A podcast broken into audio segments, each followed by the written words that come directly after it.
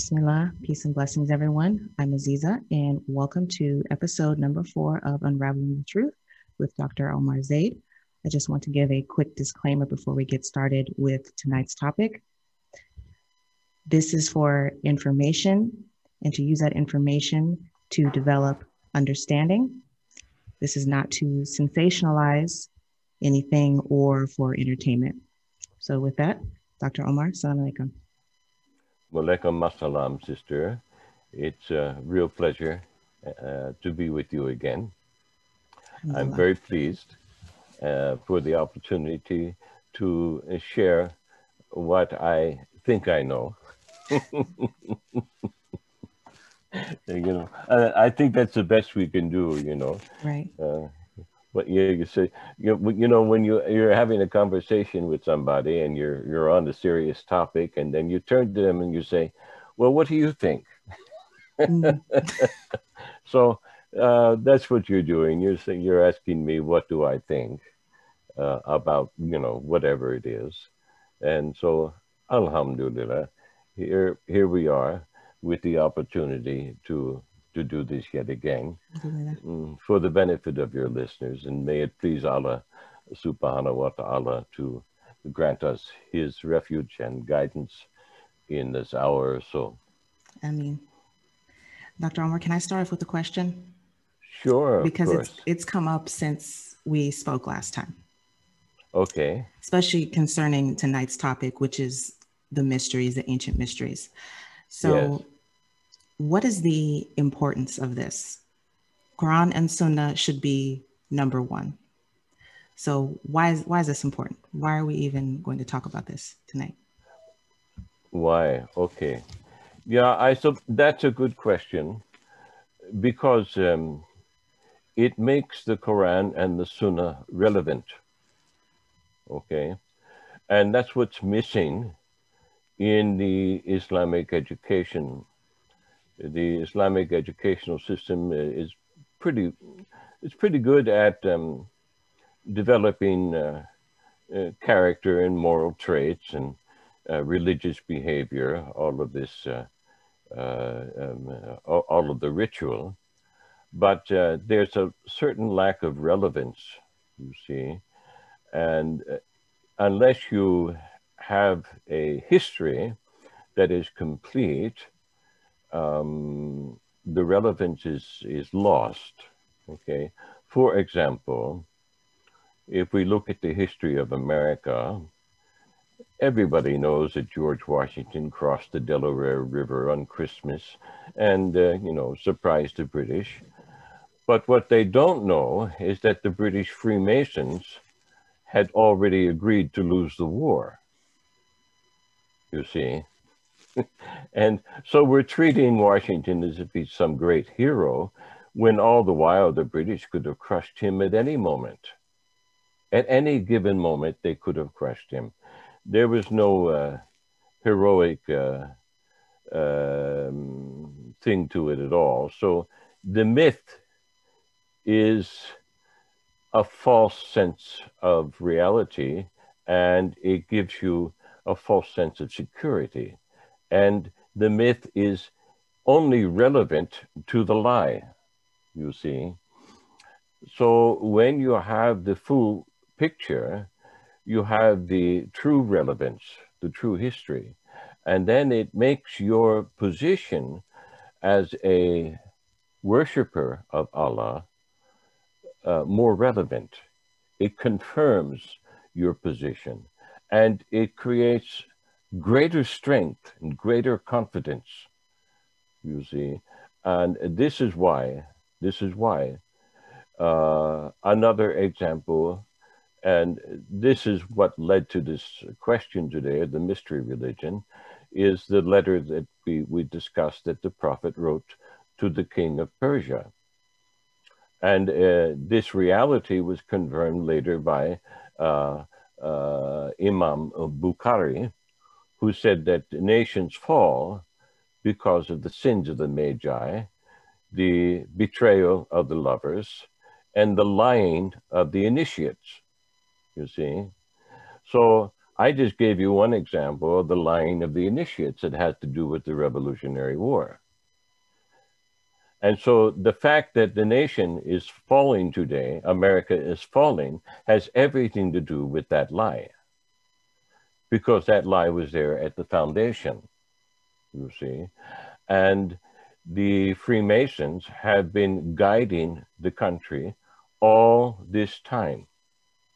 And they have led it to this particular moment.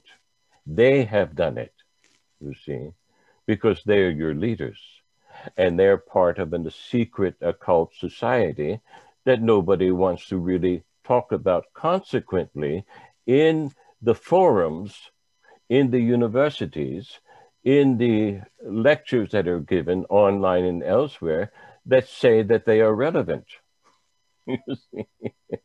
it's taboo.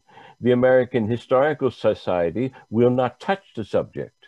It's taboo you see, and that's because the cult, the cult of Iblis controls them from behind the doors. And this is what we're calling the deep state, you see. But it's much more than a deep state. There are some people are trying to pretend that the deep state is uh, just a bunch of mm, bad old boys, you know, sitting in the back room smoking their cigars and making all these selfish plans because they've got these permanent seats as bureaucrats. No, no, no, no. It's much more than that. And it's far more ancient, you see. And if you don't understand this ancient story, you can't really fully appreciate what Imran Hosein calls Islamic eschatology or the Christian eschatology any of it. You can't fully comprehend it because you're not being relevant. Your zeitgeist, your worldview, becomes irrelevant and relevant only to the lie, only to the myths, not to the reality. And if you're not oriented to the reality, you cannot serve Allah subhanahu wa ta'ala because you're acting in ignorance and ignorance serves Iblis. So when you're acting in ignorance and you're serving Iblis, you cannot establish the kingdom of God, the kingdom of Allah. And this is what Jesus, Prophet Isa, said was coming. He said, Behold, the kingdom of God is at the door. Wait, he's coming. Ahmad is coming. He made this announcement public to all of Israel at the time. The public speech. All of the elders were gathered because they wanted to hear this miraculous young man who had more wisdom than any of them, or all of them combined. Nobody could understand them, and he told them clearly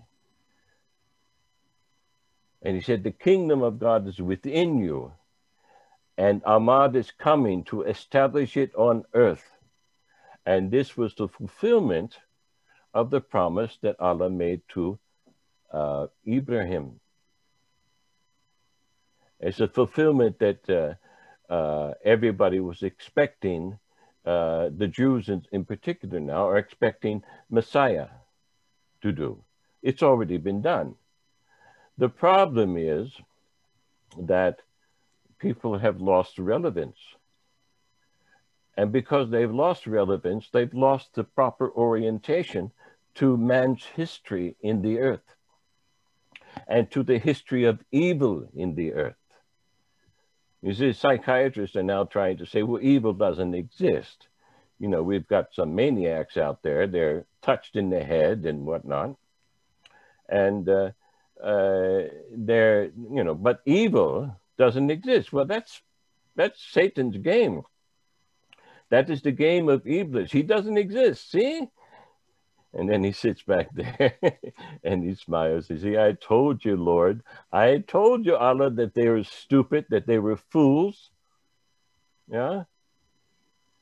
So that's why, sister, that's why I do what I do because it, it completes the relevance. it completes one's understanding so that when you stand up for the truth, you know exactly who the enemy is and you make no mistake about it. There's no mistaking who the enemy is when you have this kind of knowledge, when you have this kind of understanding. If you don't, then you you get all dressed up for war and you kill the wrong people. SubhanAllah. Yeah. Um, um, uh, there was one uh, American intellectual, I'm blocking on his name, Ezra Pound was his name. He said, The trouble with war is we never kill the right people. Yeah, that's, that's true. and that's what happens, you see.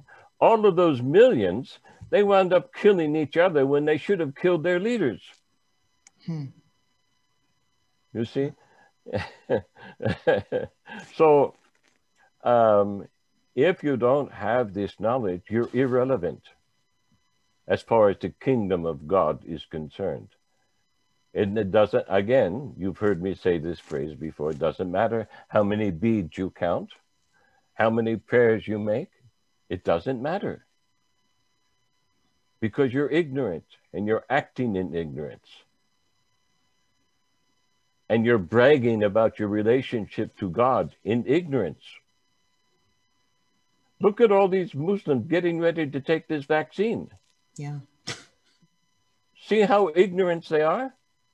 They have no idea who the enemy is or how the enemy works. This is the art of war. You have to understand your enemy. You have to. And if you don't understand your enemy, you will kill the wrong people. When it comes time, when push comes to shove. And the enemy understands this and he's pushing and he's shoving people because he loves to see people kill the wrong people. and especially if those wrong people happen to be his enemies. You see. So our alim are a bit like that um, 27 um, year old boy I told you about. is not ready yet. He hasn't matured. They're not ready to do what they say they can do. Otherwise, the Ummah would not be in its present situation. Its leaders are spiritually, metaphysically, and intellectually, emotionally incompetent.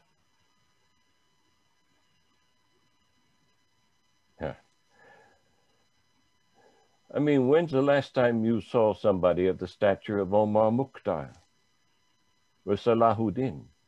When is the last time you saw anyone of that stature in a position of authority within the Ummah?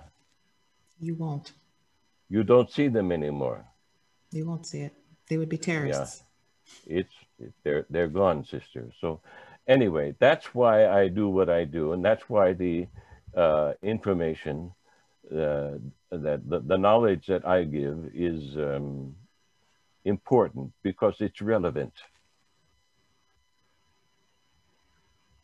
I've talked to a lot of students and they, they have always come back to this one point, this point of relevance. You know, they ask the question, well, why? Why? And that's what you've just asked me, why? It's a very important question. Okay, sister, I think I've answered that one, at least the best I can at the moment. yes, you did. Can we start from the beginning? Yes, go right ahead. Can we just start with how all this, you know, kicked off? Oh, how you mean? Uh, Oh dear, sister. Or, or wherever you want to take it. Let, let's let's do that instead. But do, you, do you, have any? It. Do you have any other specific questions that uh, people have put forward?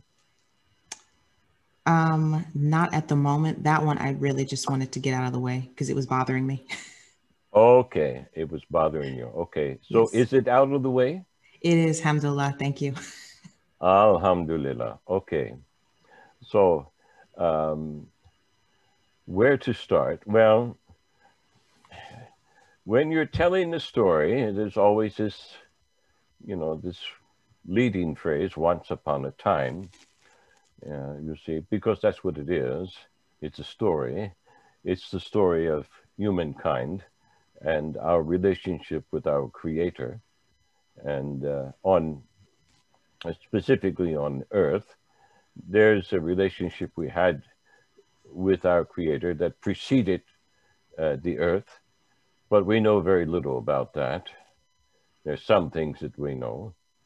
Uh, we know that every human being alive took a pledge before incarnating in their earthly life, and that pledge included the acknowledgement that Allah subhanahu wa ta'ala was God Almighty, and that everyone acknowledged this. Everyone acknowledged that they owed their life, their existence to Him and Him alone. Okay. So that's where we'll start. We'll start there. Then we go back to the garden, whatever this garden was, because nobody really knows. There's a lot of conjecture, there's a lot of imagery, there's a lot of um, myth that is not a lie, but have been twisted into lies. Okay.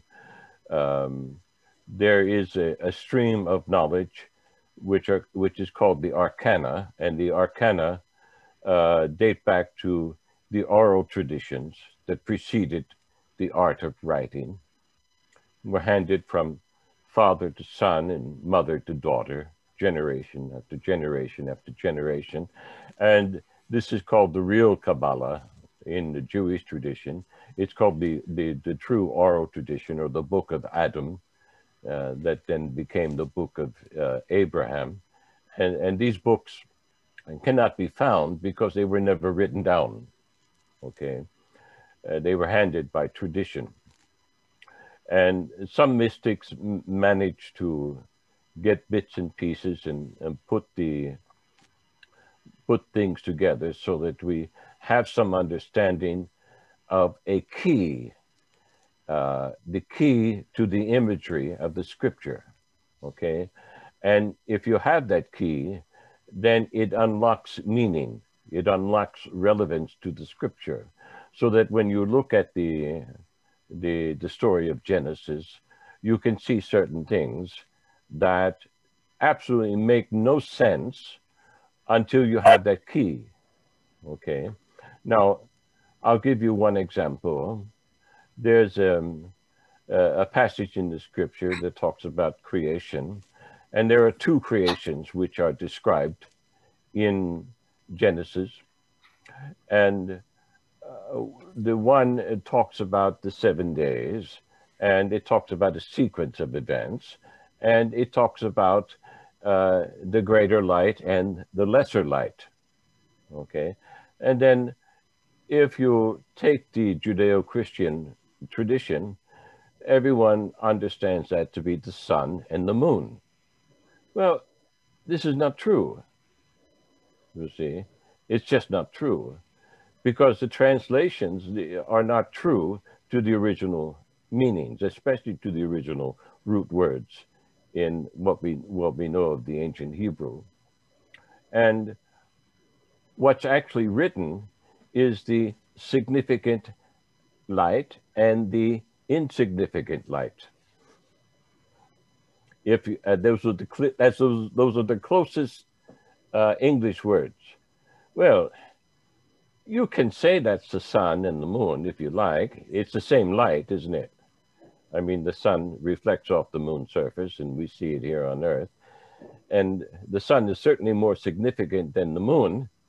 But in reality, what we're talking about are two streams two zeitgeists. Okay, one is true, and one is untrue. You see, and you know, there's this wonderful uh, phrase in there. Says, "Well, and Allah uh, hovered before the surface of the deep." Well, the surface hovered before the waters, and darkness was over the surface of the deep. Well, darkness is ignorance. Darkness can also be lies. because they're equivalent, okay, uh, in a certain sense. Uh, so if you follow a lie, you're going to fall in the ditch. If you're ignorant of the ditch, you're still going to fall into it. So in that sense, it's an equivalent state. But if you if there's no darkness, if the darkness has been removed, then you will see where you're going. You see, so darkness is actually the covering of the truth. It's the covering of the light. Okay, so you if you don't if you don't have this arcana, if you don't have this understanding of the imagery, and there's many many forms of imagery. Okay, in the scriptures, and that same in- imagery can has transferred over to the Quran because the Quran came came to complete what came before. So it's a continuum, you see. And if you just start with the Quran and you leave your foundation at the Quran, it's insufficient. Now, I'm not saying it's not, it's metaphysically insufficient. No, that's not, you know, if you follow everything in the Quran, as the Quran says, of course, you you will, by Allah's mercy, be more likely to get your position in Jannah. That's, I'm not arguing with that. But if you want to establish the kingdom, you have to know more than what is in the Quran. And you ha- and to know that, you have to understand what came before. And not only do you have to understand what came before, you have to understand the ground upon which you live. The mud, the clay out of which you are made. Well, the medical doctor thinks they understand this mud and the clay, but they don't because they don't understand the dynamism that goes behind it. They don't understand the electromagnetic frequencies at the root of the subatomic level. These vibrations that cannot be denied, they cause complementary reactions that are led by photons, by bosons, by light that's covered. They're working in darkness. When they approach the body, they approach this mud, this clay, out of chemical knowledge. They're only clapping with one hand, the material hand, not the metaphysical or spiritual hand, the dynamic hand that holds the knowledge of the significant light. Okay, am I am I making this clear? Yeah. It's it's complicated, but it's not. But if you don't use the right language and if you don't understand the arcana of the imagery, you can't understand these things. But yet you'll stand up on the stage and pretend that you do. You see? I mean, if you if you sit down with a Christian minister, one of these grand charismatics, and sitting down with someone like me, he will be confounded within 10 minutes. I will confound him. And then his jaw will drop, even if he doesn't show it. His jaw will drop, and he will realize that he's an ignoramus. You see? And he's leading his people like a bunch of lemmings right off the cliff. That's what ignoramuses do. That's what they do. And that's what the Ummah is being is, is doing right now. That's what the leaders of the Ummah are doing now. You see? So this the mystery religions have everything to do with the darkness that covered the surface of the deep things of God. You see? They cover the light, they prevent the light either from entering or exiting. You see, we have light in the heart. It's there from Allah subhanahu wa ta'ala. We call it fitra, okay? But the mystery religion initiates, they do everything to do, everything they can to oppress this fitra, to prevent it from coming out. And they also do everything they can to prevent the knowledge, the true knowledge of the true mysteries of God from entering the brain, the mind. So they control the mind. This is why they want to control the mind. So they suppress the heart and they control the mind. That's what they do. And they use mass psychology to do it. And they've done this from, from the beginning.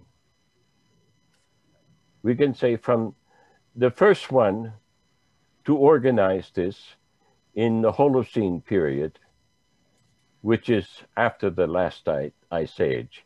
This is what we can consider pretty much the historical period if you accept scripture as sort of pseudo history, okay, um, because we go back to Genesis and I say, well, there's two creations there. There's one that describes uh, the original creation, and there's a recreation. And the one that people refer to is the recreation, and that is the uh, the time that uh, Homo sapiens arrived on the earth there were previous civilizations that we know of, but we cannot cannot describe them because we don't know enough of them. And if we enter into those sort of Atlantean civilizations, if you will, uh, the one that Plato mentioned, it's reality. It existed, and it was pre-ice age. Okay, and the Quran makes references to these things, not just to the uh, civilizations in of you know Prophet Hood and Lud and whatnot. Um, there are other references, okay, and these are prehistoric.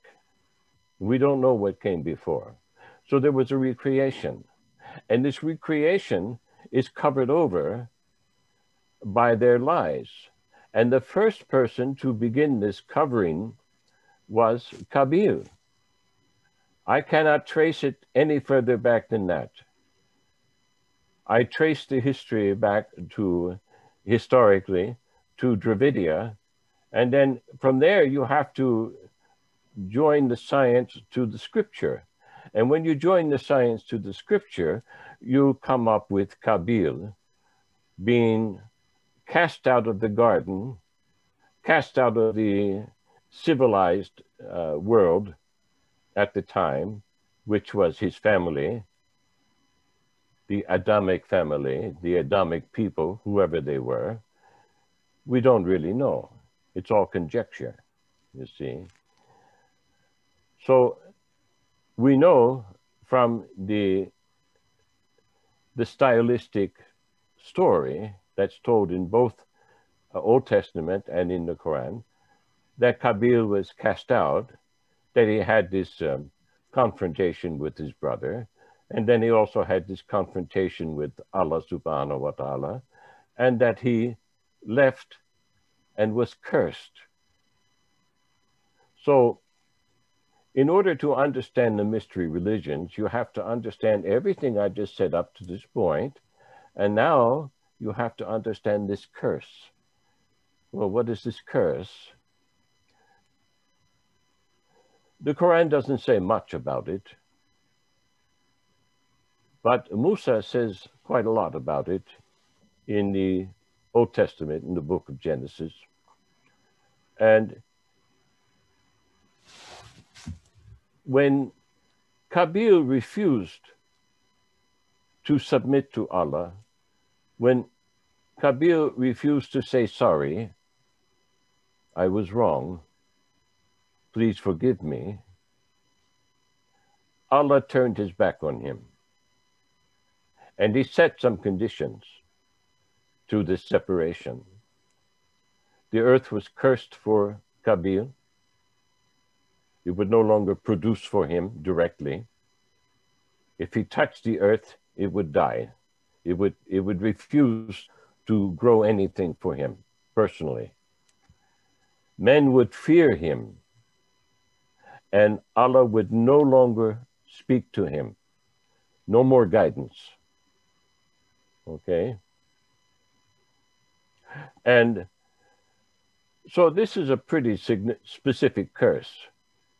And I, I, I, don't want to prolong the, the, the, the, this part of it, but I, I'll just say this, that this is enough to make Kabil the first king of the earth, the first king of the pirates. Because if the earth is not going to produce for him, he has to steal everything that he needs to survive for him and his people. I mean, that's just the way of it. Now, after a while, your arm gets tired, you know, wielding that sword. You get tired of slashing and cutting and all the blood and whatnot. And uh, you start to use this brain and you become a bit more cunning. And the best of my knowledge, Cain or Kabil, the one that Christians call Cain, was the first one to organize religion into this mystery religion uh, uh, concept. And this happened in the ancient Hindu valley in the land that is now Pakistan. And this happened to the Dravidian people they had uh, a couple of different kinds of settlements. One was in the ancient Hindus, along the ancient Hindus uh, valley, the river there, coming down from the, the great mountains. And also a few other places in southern India, but mostly in Dravidia. And um, these pre-Dravidian people, they were, they were savages. They were cannibals.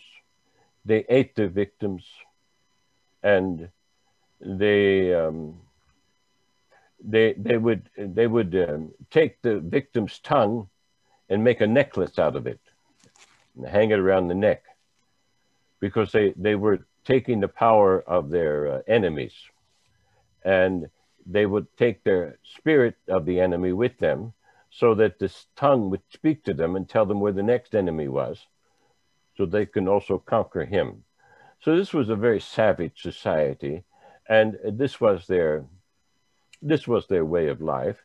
And some of their people actually still live today, and they are still cannibals. You know, um, so uh, these people um, were organized by Cain. He took their savage, uh, primitive savagery their primitive spirituality, and he turned it into an organized mystery religion. And he devoted them to the first mother goddess, because they already had this ancient idea of a, a goddess and fertility rituals and what. Now you've all seen those uh, those uh, those ancient statues of the the fat lady with the big pendulous breasts and the big buttocks and thighs, you know, these little rock uh, uh, sculptures. Well, that lady was their mother goddess, but uh, Kabil organized their religion uh, in such a way that it became Shaktism. And uh, this was the first organized uh, uh, of the ancient mystery religions that we know of. Okay, now there, there may have been others that were more organized in some different ways that we do, but we don't have any details on them. For example, in Turkey now, there's this place called Göbekli Tepe uh, that's far older than Dravidia and uh, uh, may even precede what we consider to be the uh, uh, the Egyptian civilization. But this civilization I'm talking about here that established the first organized mystery religion system uh, dates back to about 8000 BC. And the pre-Dravidian culture may go back a little bit further, and some say that it comes up to about 6000 BC. The dates are questionable, okay? Uh, but we know that there was a, a linear, a linear uh, progression of this religion that was exported from Dravidia to Mesopotamia.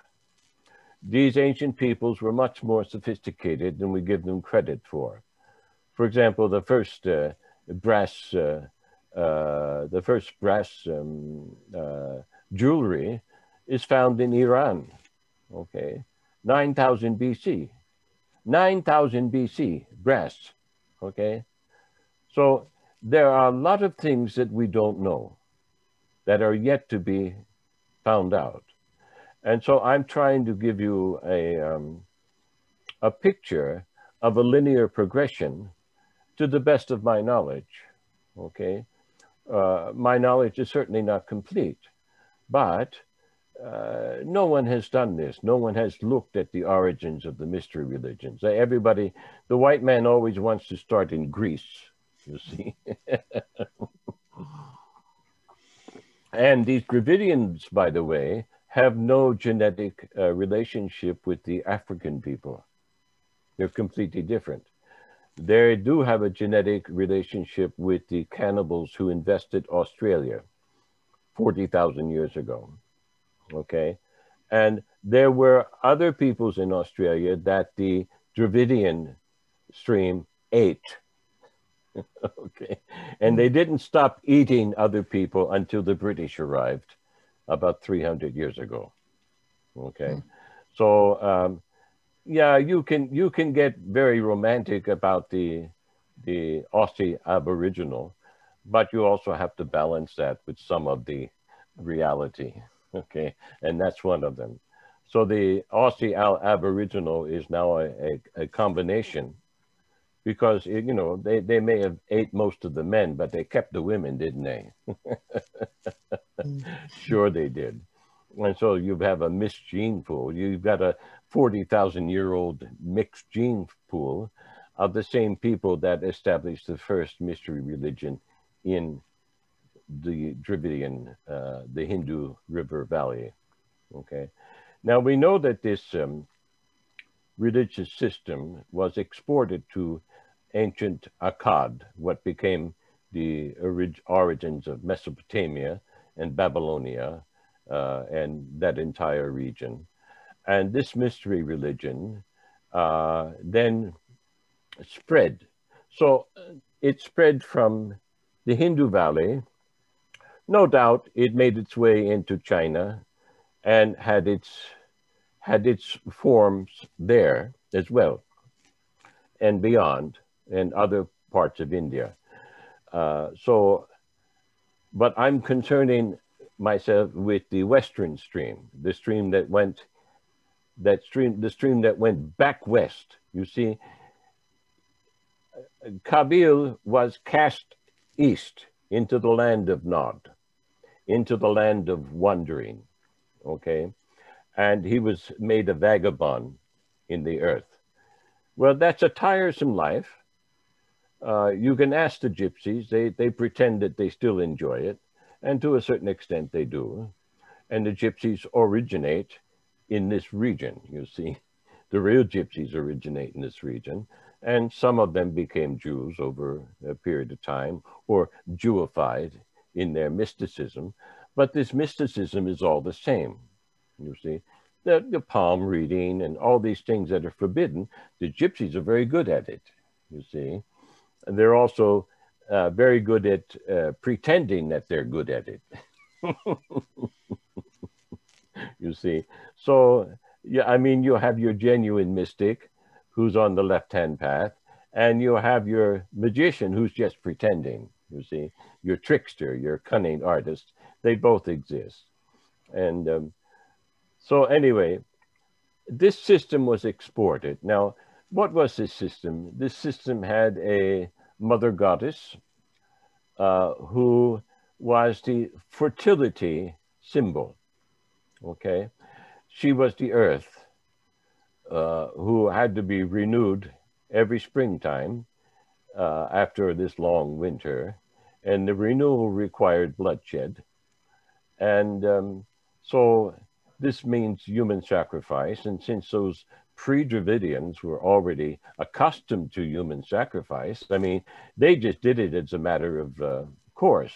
You see, whenever they were too drunk or lazy to go out, go out and hunt, they just killed somebody and ate them. you invite somebody for dinner and then you eat them, you see.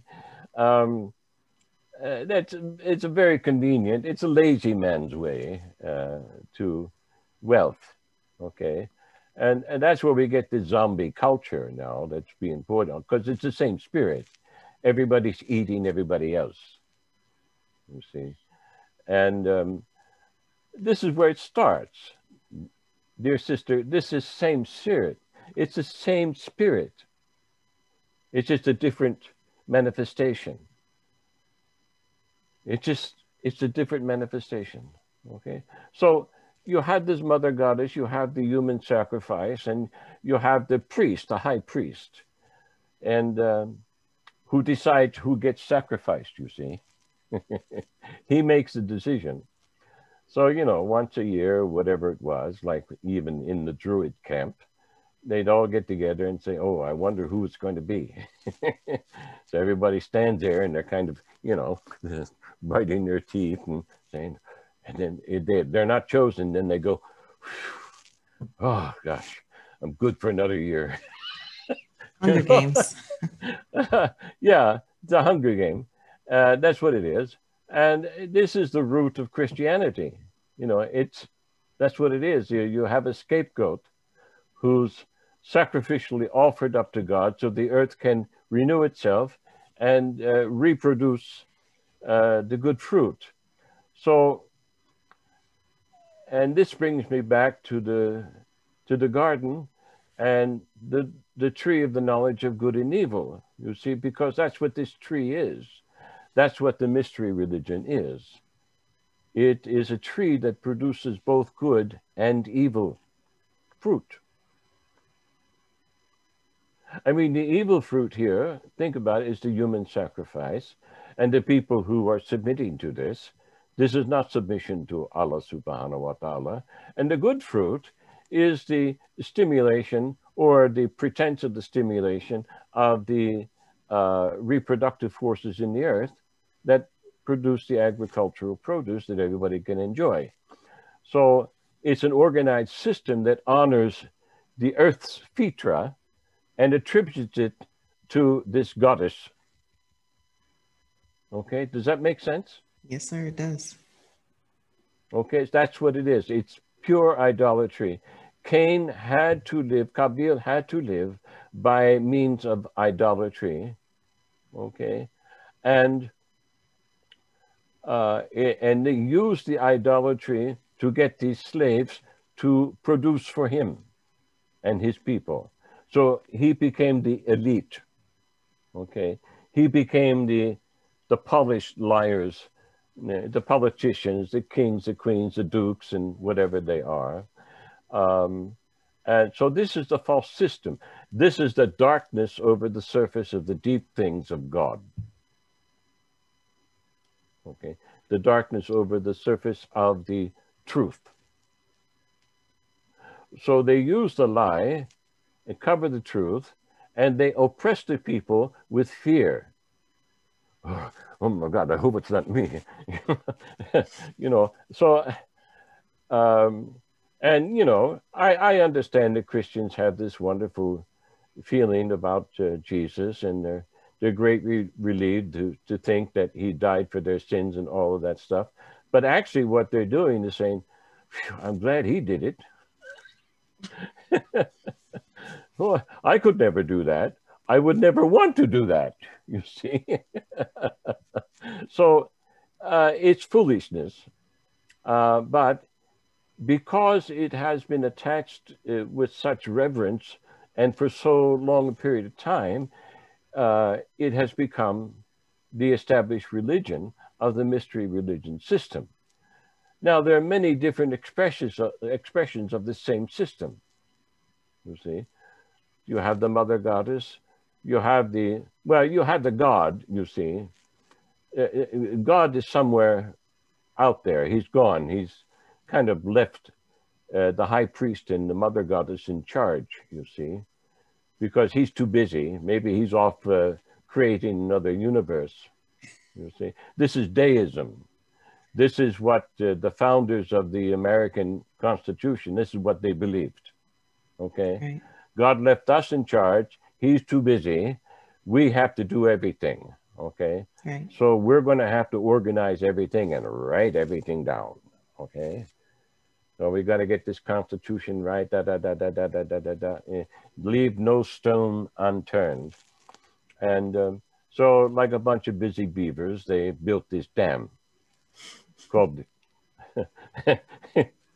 called uh, America. Okay. And while they built it, they killed everybody that didn't agree with them. Or they enslaved everybody that didn't agree with the, the skin color that they preferred. Okay. Uh, you know, well, that's just, oh, sorry, that's manifest destiny, isn't it?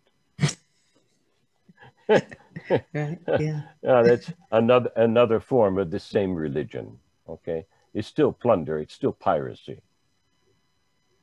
That's why I say Cain was the first king of the pirates. And over the last 10,000 years, this system of piracy has become very sophisticated.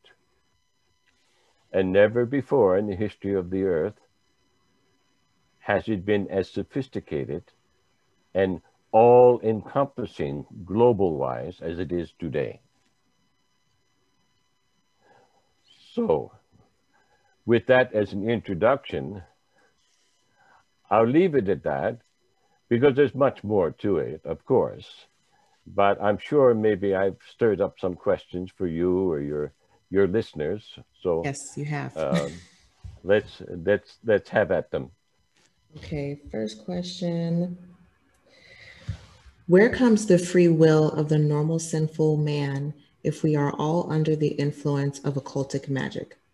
Wouldn't the theory of uh, Dr. Omar just give us an excuse to put our sins on our leaders or the people on the top who are part of these secret societies? Uh, well, you could do that if you were a coward. That's what cowards do. You say, "Oh, I was just obeying orders. It's not my fault." uh, that's that's a very very uh, simple uh, uh, objection to, to to to counter because that's what people do. You remember the safety net I talked about mm-hmm. in our second. Uh, I do. Uh, yeah, they go for the safety net. So safety they obey.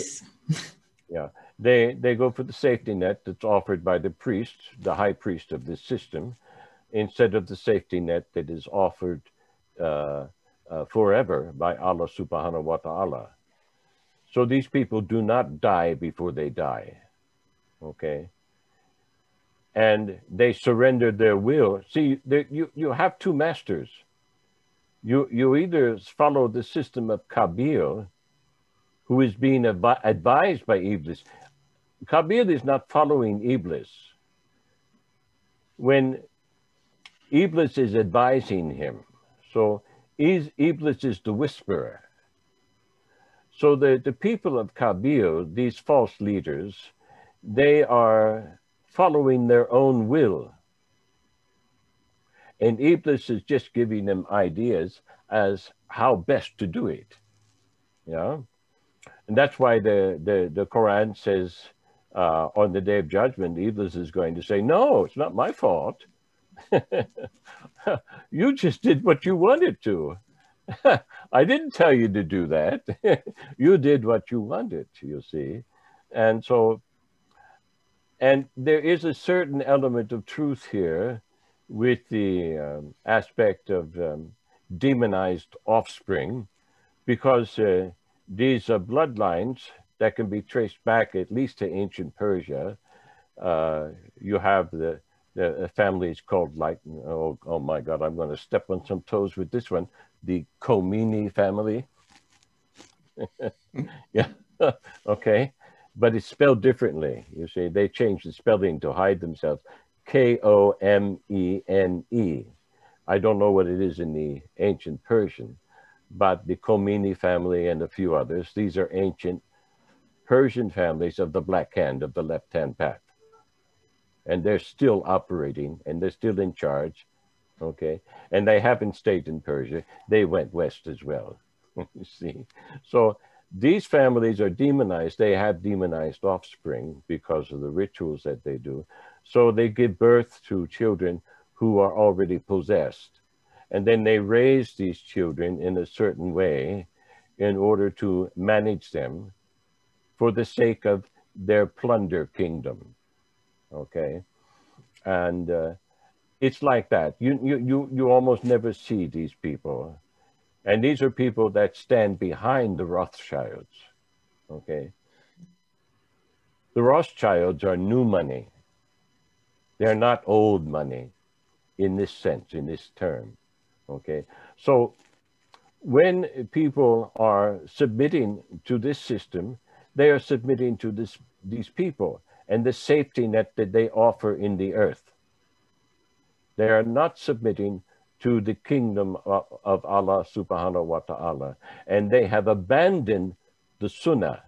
And the sunnah is the establishment of justice. Okay? And you remember what I taught you about justice. Without justice, anybody can enter the house. Mm. Okay?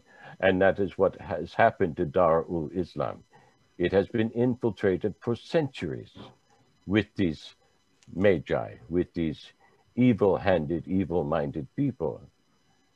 And what they do is they, um, one of the part of the mindset here, of the mind control, is to get people to be preoccupied with ritual.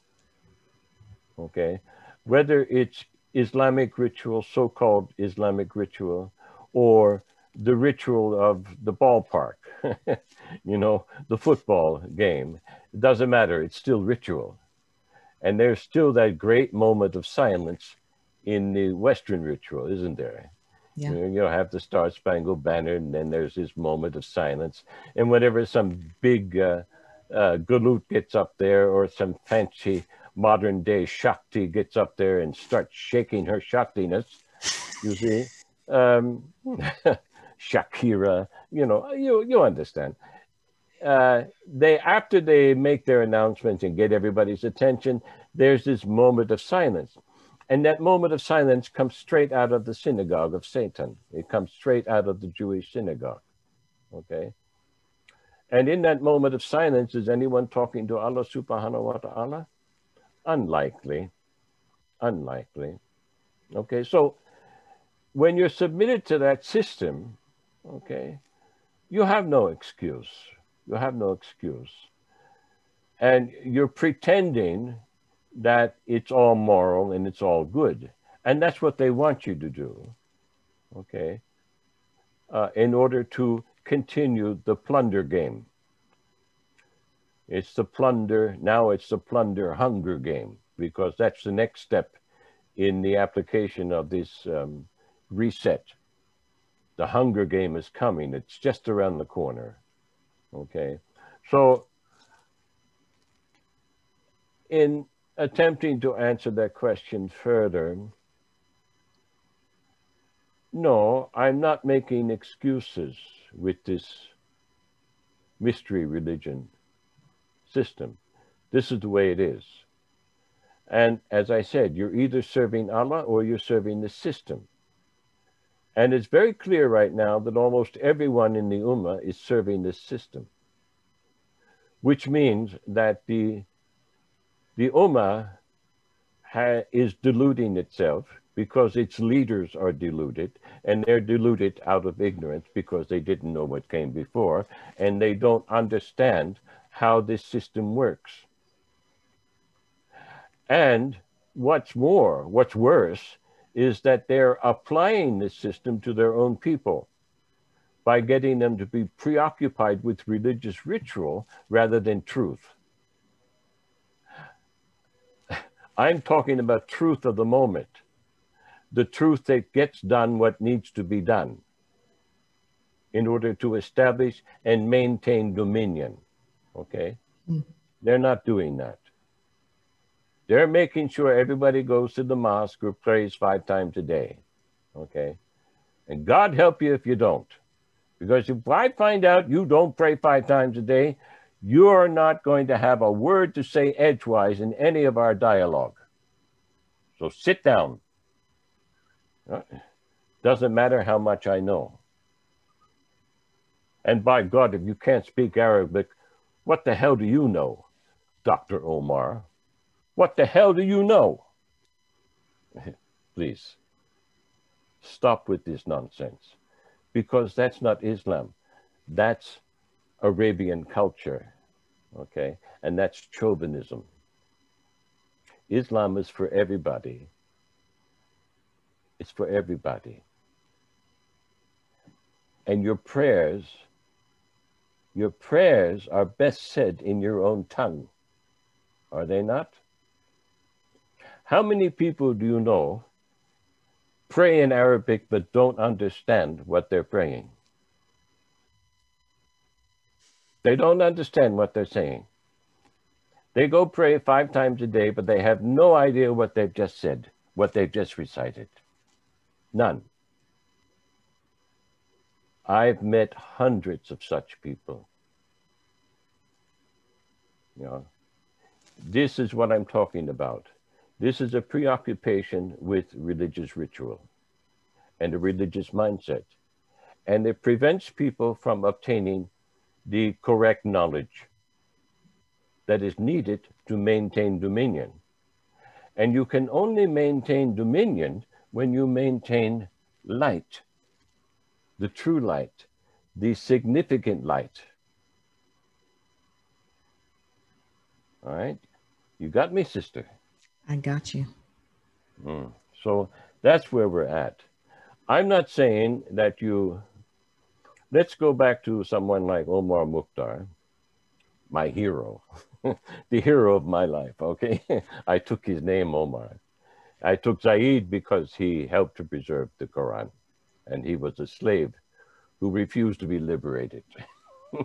so um, that's why I took my name.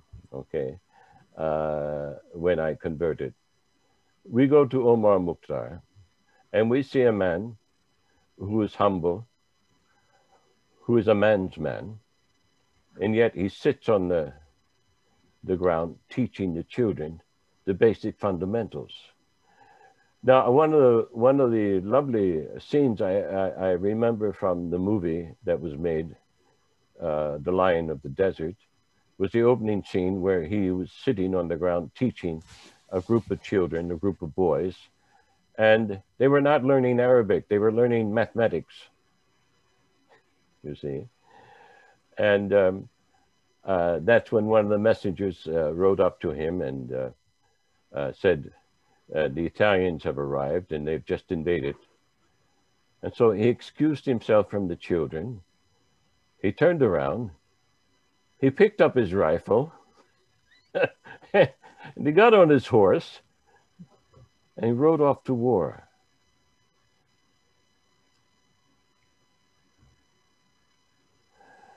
Here was a man who understood the moment.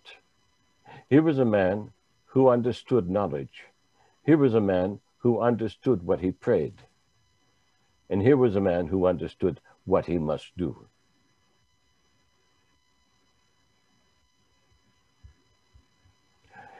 We don't have uh, men like that. And if they are, they're very few and far between. And most of the men who hear me speaking are going to be insulted by what I've just said. Well, there's this old saying, American saying, I think it's American, if the shoe fits, wear it, sucker. Because that's what the situation is. And you see, I don't pull any punches, okay? Um, some of my students uh, like to call me a warrior. And I'm probably too old and infirm now to do that. But my tongue is still works and my mind still works. And um, so in answer to your question, most of the, the probably the person who ans- asked that question would not have followed Omar Mukhtar, you see.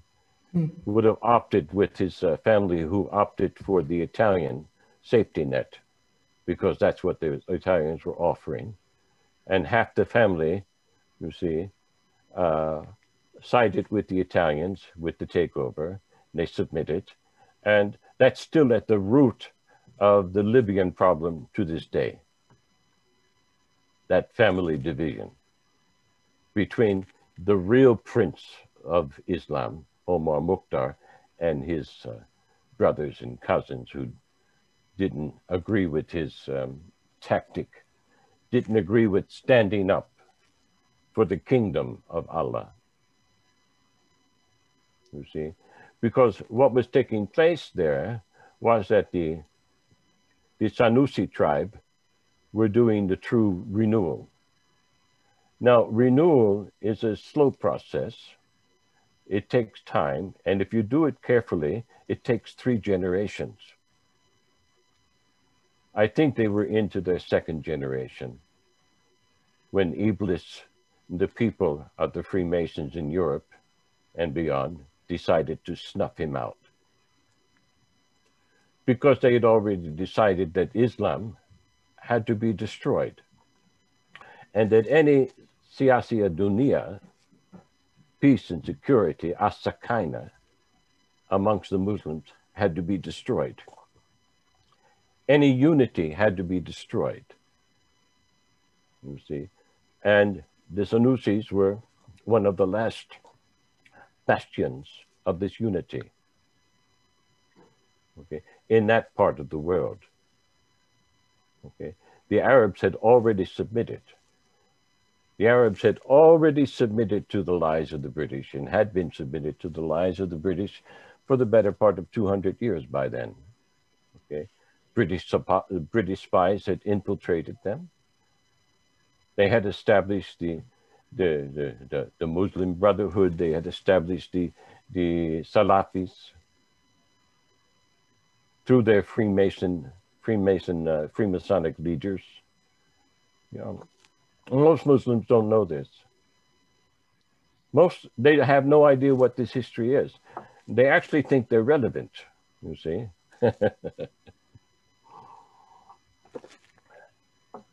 well, they're relevant, but not on the right hand path. Their relevance has everything to do with the left hand path because instead of following the British Freemasons and the Muslim Brotherhood in Egypt, they should have been helping the Sanusis. If the Muslim Brotherhood had joined hands with the Sanusis in Libya, they would have chased the Italians out. And the British would have had to rethink everything. The Muslim Brotherhoods may actually have woken up if they had direct contact with men like Omar Mukhtar. But they chose their safety net, you see. They chose their safety net. And I don't care how much people want to admire this fellow called uh. Qutb. He was the uh, Qutb, the he was the ideologue for the Muslim Brotherhood at the time. I don't care how much they want to follow him. He caused division and he was out of order. Some of his ideas were okay, but he did not support the Sanusis. He did not run to help them when they were being oppressed the British were not oppressing the Egyptians, they were just robbing and stealing from them. The British agreed with the Italians to invade and oppress and murder the Libyans. The two Freemasonic lodges made these decisions. You see.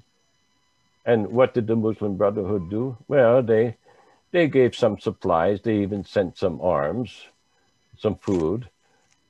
But then when Graziani put up this 50 mile or 150 mile long wall of barbed wire, they stopped. Oh my God, it's barbed wire up there. We can't cross that. What kind of man is going to say that? No, a warrior will find a way. A warrior who defends the will and the kingdom of Allah subhanahu wa ta'ala will find a way. They didn't, they gave up, they stopped. And that's when Omar Mukhtar began to lose ground. You see? So it's very easy to divide the Ummah and defeat them because of this kind of a mindset. You see? And this mindset is incomplete. It doesn't understand the enemy. It really doesn't understand the enemy. It thinks it does. And because it thinks it does, this is what we call compounded ignorance. These are people who are ignorant and don't know that they're ignorant. you see? And um, when you have a society filled with such people, uh, you know, there's not much hope. Not much hope, sister. So I'm sorry to mm, be saying things like that, but this is the reality. It's better to deal with the reality, you see, than to run off following some sort of an illusion or delusion. Because this dealing with reality is what helps you to meet the moment of death. You see? That's that's that's the reason why I'm helping people to die honestly in the true light. Not in not in the significant not in the in the significant light not in the insignificant light. That's why i do what i do. Because the, the death is inevitable.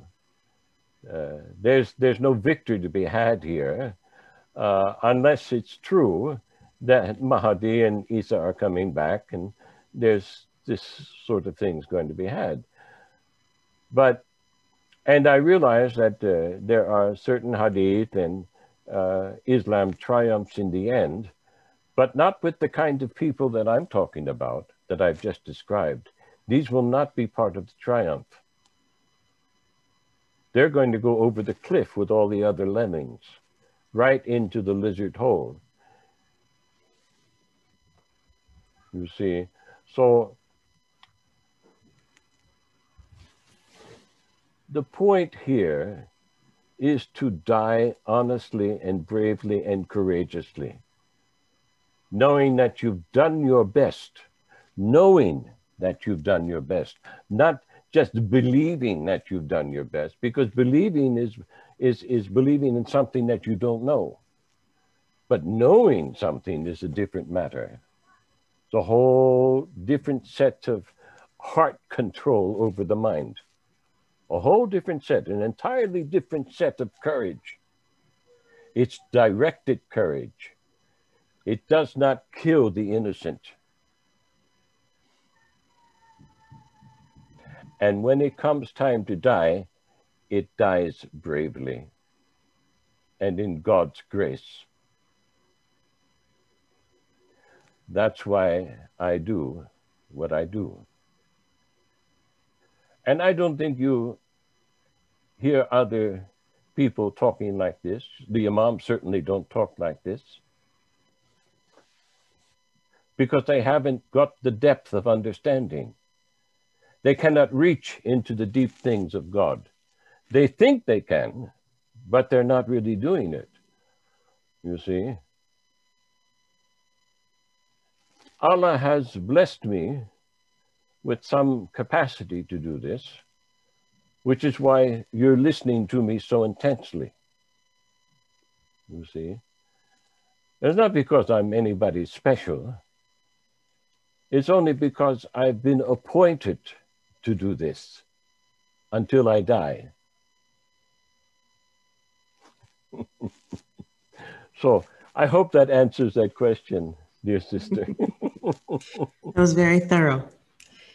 So the next question, how do we cleanse out the corrupt and Jesuit leaders from the Muslim Ummah to restore Allah's laws, or is this not possible, knowing so many Muslims are attached to these famous imams and sheikhs?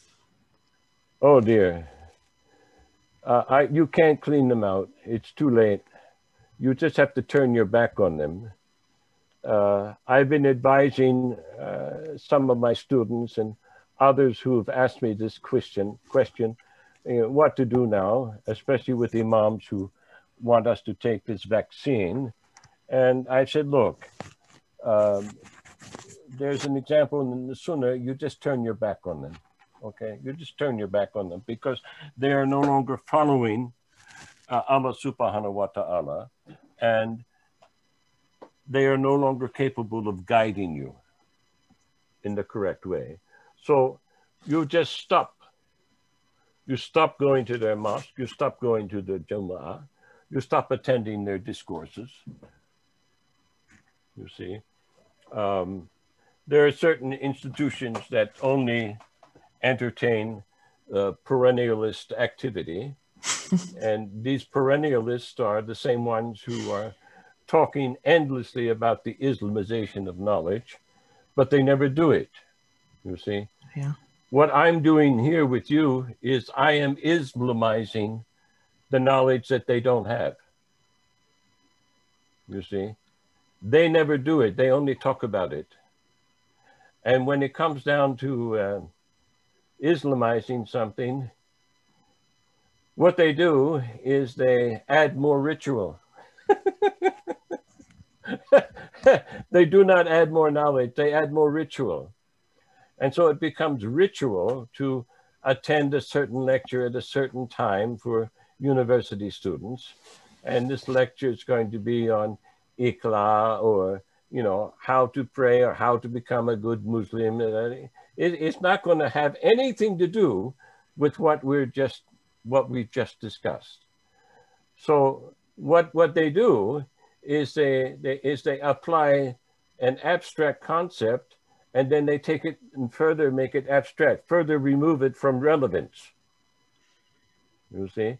And they think they've Islamized something. no.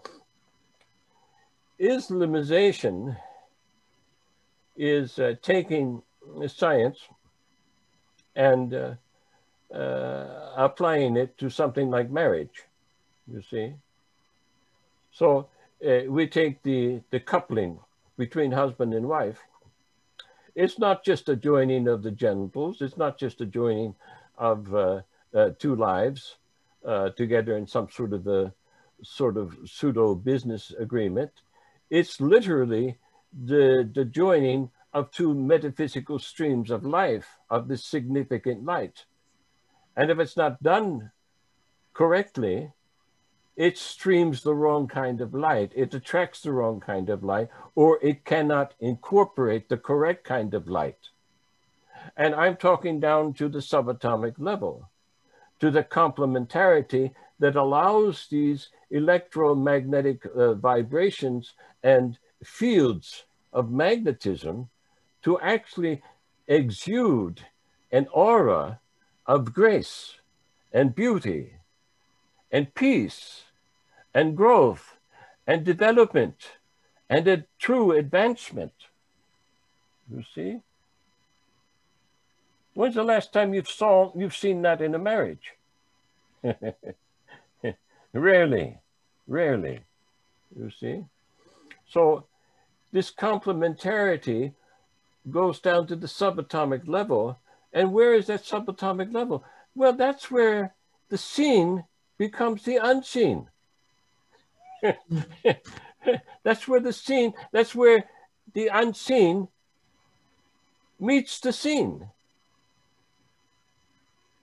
That's where we invaginate the life forces that replicate our body moment by moment, replace all our cells every seven years. Every cell in the body is replaced, renewed, reborn. Every cell. Where does that power, where does that force come from? It comes from the unseen. And there's a scientific approach to the unseen. And this scientific approach to the unseen is the Islamization of knowledge. They're not doing this. They're still forcing marriages. They're still signing off on marriages where there's no love. this is not Islam. They're still preventing women from divorcing.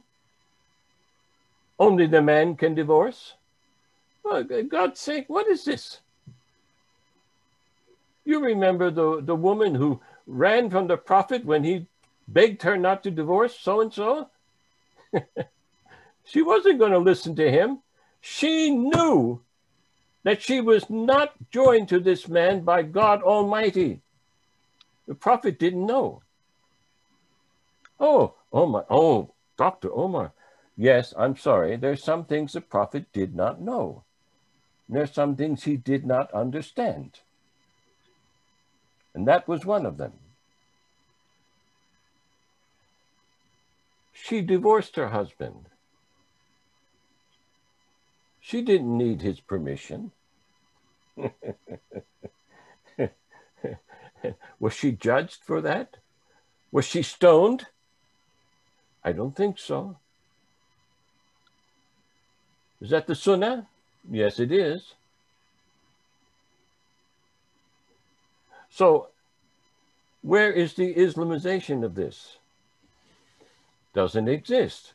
Let's not talk about it doesn't fit our paradigm, our chauvinist paradigm, where we are the boss and you women have to do what we tell you to do. you see, that's the Islam that they want everybody to accept. It's not my Islam, okay? That's not the Prophet's Islam. That's a whole new, it's not even Islam. It's something that pretends to be Islam. Oh my God, am I going to get in trouble for this? Yeah. You bet. you bet. Okay. But I'm trying to impress upon you that there's a realm of science that has not been Islamized. And this is one of them. Okay. We now understand the relationship at the neo it, it, we talk, I'm talking neo-physics now. We now understand what these relationships are. These tensile vibrational, uh, this tensile vibrational complementarity that yields formative forces that actually form the physical substance. We now are beginning to understand this, and it all has to do with significant light not the insignificant light. And what I've just described with respect to this chauvinist attitude, that is darkness covering the surface of the deep things of God. And they call it Islam. Oh my God. May Allah have mercy on me and grant me his refuge because I know there's a whole bunch of people going to want to kill me because I've just said that.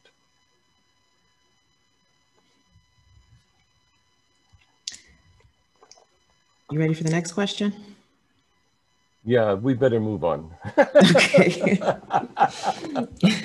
All right. So, knowing these elites utilize blood transfusions and organ harvesting in the name of prolonged life and longevity on this earth, is it permissible for one to use donor organs or does that go against Allah's Pantalis decree? Well, there are this is not something I've considered in depth, so I have to just uh, speak off the cuff here. And there are situations that are life threatening, which I believe have been approved by well informed Shura, um, and that there have been uh, fatwas uh, to this extent which allow it. Okay it the, the, the, the point here is intent. And if your intent is to preserve someone's life, uh, then I, I think that this is not necessarily haram, okay? And if the life is really in danger and really in threat, and there is the opportunity to preserve it, uh, then I think it is certainly permissible. Okay. What's not permissible is to use these treatments as a form of long-term intervention, for example. Uh, and uh, that's what vaccines are, for example. Uh, vaccines are not curative, they're not medicine. They are impositions, they are interventions, and they all contain uh, all sorts of contaminants from uh, what is normally considered haram, including the fetal cells and other tissues from other animals which have probably not been sacrificed in a, in a righteous way. Okay.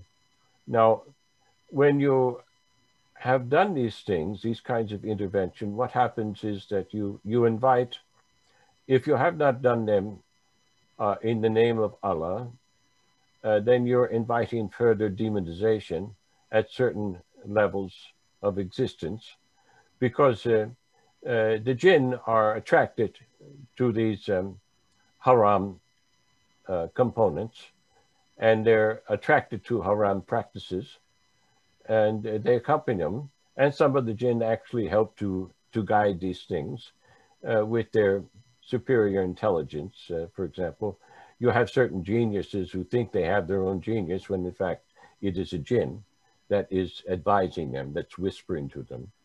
Um, it's called a muse in classical literature. Not necessarily angelic, okay? So that's my initial response to that, okay? Um, you, you, you have the Jehovah's Witnesses and they refuse uh, blood transfusions. And I think that on the basis of that refusal, uh, I don't think anybody has the right to intervene in their uh, in their principles. Okay, so that if somebody's going to lose their life because they don't get a blood transfusion, well, that's up to them. Okay, let them make that decision and let uh, uh, Allah Subhanahu wa Taala be their judge in the next life. Okay, we we we don't need to judge them in this life in order in order to prevent that. And uh, for Muslims, I, I I think it's the same. I mean, for example, if I want to commit a minor sin, it's nobody's business. Okay.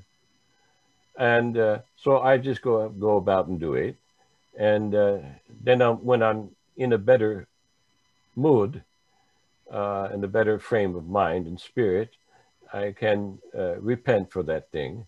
And it's a private matter between Allah subhanahu wa ta'ala and myself.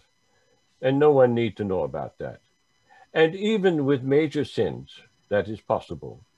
For example, the woman who came to the prophet who had, and she confessed adultery to him three times and forced him to murder her, okay, to put her to death.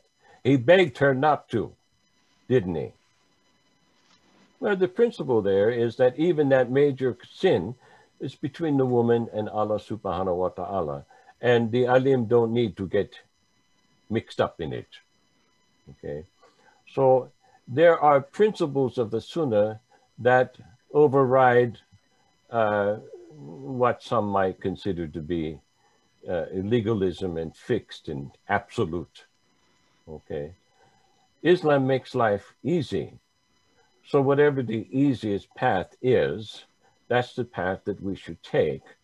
Not the path that leads to hell. I'm talking the path that leads to the continuation of life and not the path that leads to a continuation of this sense of, um, mm, how shall I call uh, uh, oppression and imprisonment and uh, a lack of uh, freedom. You see, so I think there's an element of freedom of choice here that should be exercised. So, Assalamu alaikum, Dr. Zaid. More like a masalam, sister. Nice to see you again. it's good to see you as well. So, in lieu of as far as you know the vaccination it sounds like it's going to be somewhat of a forced thing as far as like you said your um your freedom yeah and of course we kind of know it's taken years to come up with a vaccination of course they came up with it overnight and I'm just wondering how they how are they going to get to the point where everyone is going to have to take it, or of course it's worldwide. You know, what do you think is going to be their course of action as well, far some, as to get everyone to take that vaccination? Some governments are going to force it. Other governments are going to allow the corporate system to enforce it vicariously. What I mean by that is that uh, it's already been announced in the uh, Knesset, for example, in Israel, by their medical minister, the Minister of Medicine, uh, Health, uh, just announced last week that uh, no, we don't have a law here that allows us to uh, force people to take this vaccine. However, our airlines and our uh, businesses will refuse to serve people who have not taken the vaccine and do not have a vaccine certificate. So this is a this is going to be their tactic, and there's also another thing that will happen. Uh, will be the uh, uh, they will fool people into taking it who are sitting on the fence and skeptical still. They will fool them by giving a placebo to a certain group of prominent individuals and then this group will, everyone will watch this group for a month or so and say, look, they're fine. Nothing happened to them. Okay. And then everyone will say, okay, well, if nothing happened to them, the vaccine's okay. Let's go get it. That's when they'll pull out the real vaccine. You see, they have these things stockpiled. This is not a, a new manufacturing process. This this whole thing has been in the works for years it, it hasn't just happened these past uh, uh, 10 months or so since the onset of the so-called COVID, COVID-19 uh, dilemma and crisis. No, this has been planned for years. These vaccines have been planned for years and various forms of them have already been used in uh, animal uh, studies.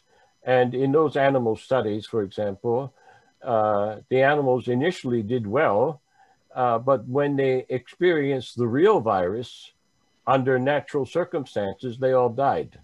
Mm. because as a result of the exposure to the vaccine, because the vaccine caused them to overreact and kill themselves, okay, with an autoimmune response when they encountered the real virus. Now, there's another thing, there are so many unknowns about this vaccine that um, I, am digressing from your question, but uh, the, what, what will happen, sister, is that the corporations will cooperate with the deep state, okay? Not the official government. The politicians will get off the hook and they'll say, look, we're not ordering this. We can't force you to take it.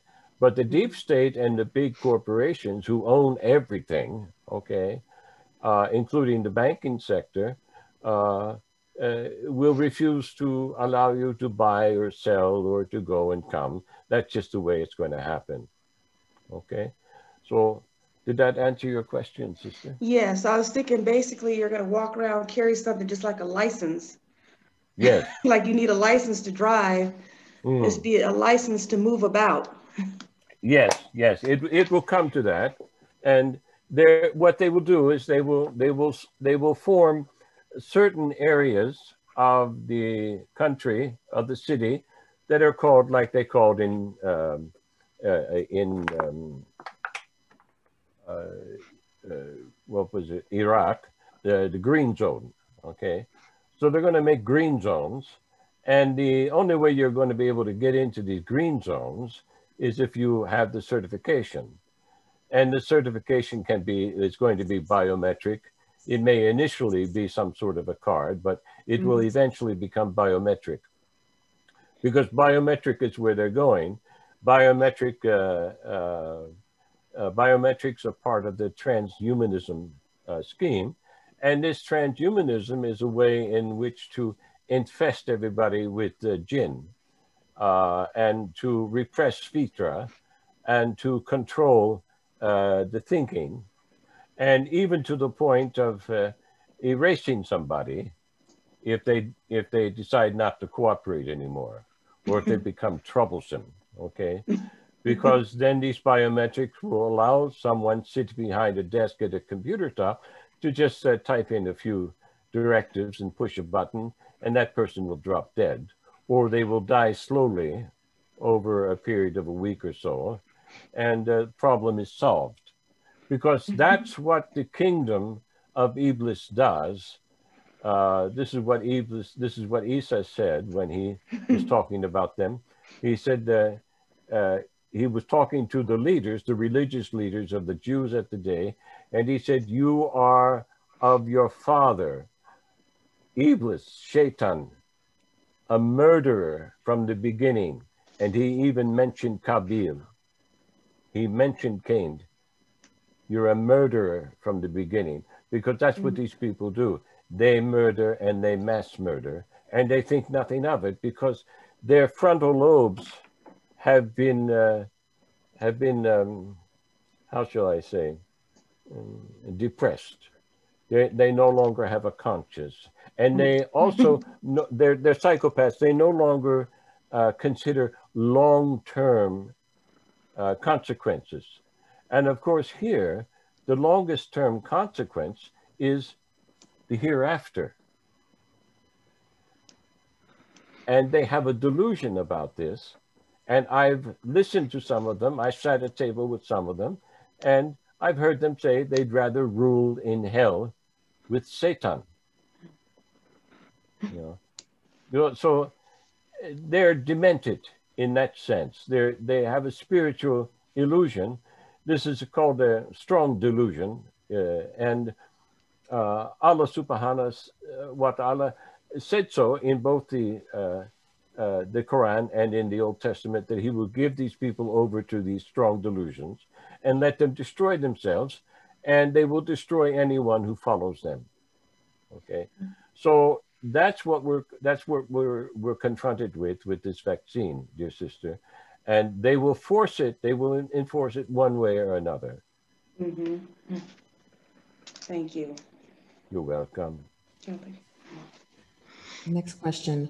Why are they so obsessed with space travel? Uh, escapism. It's another. It's another one of these strong delusions. You see, uh, we are, to the best that I can understand it, and understand life, and what's mm, Hadrat Suleiman called the scheme of things.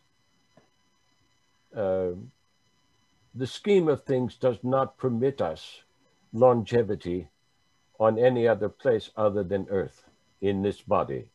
Okay, so that if we go to another planet, we are not suited for that environment.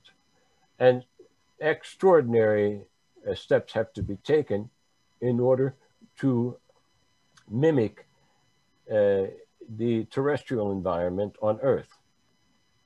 I mean all of it, including gravity and, you know, uh, uh, atmospheric pressure and all of the elements and food and everything, okay? Now, none of the people who've been in space for any length of time come back healthy. They all come back with some sort of deficit, okay? And now this deficit they're beginning to discover that, as I said just a few moments ago to you, that this deficit leads from the seen to the unseen. And they're noticing certain um, certain defects in the actual mitochondria of every cell. And these defects make it impossible for any longevity in space. Okay.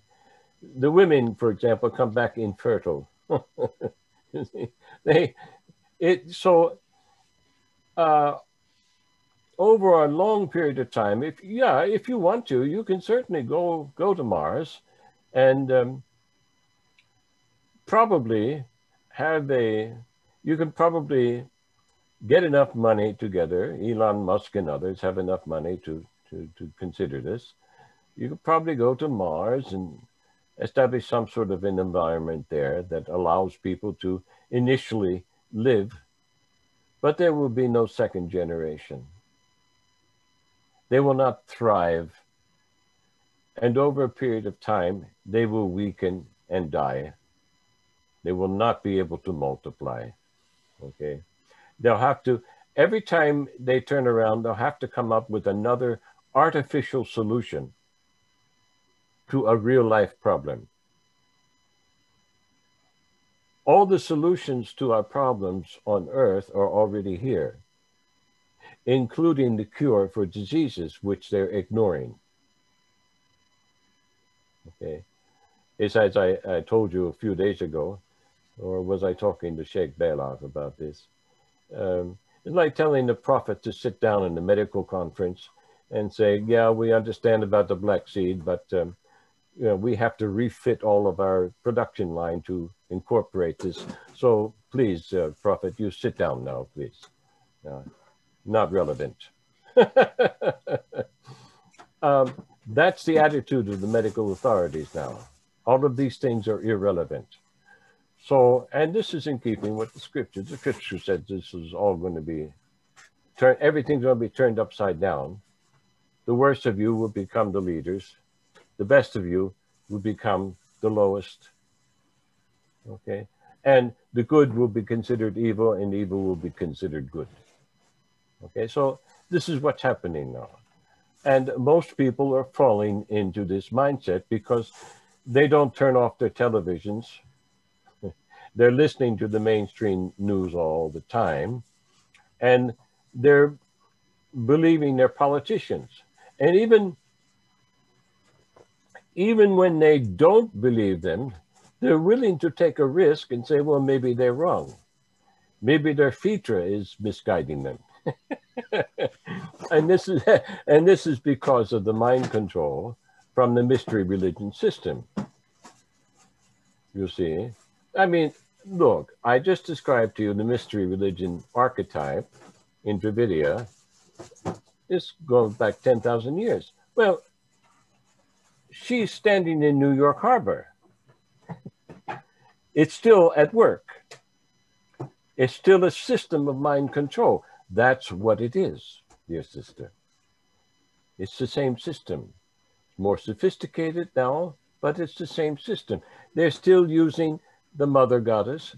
They're still using gigantism, and they're still using the, uh, you know, uh, uh, the the repetition of the lie.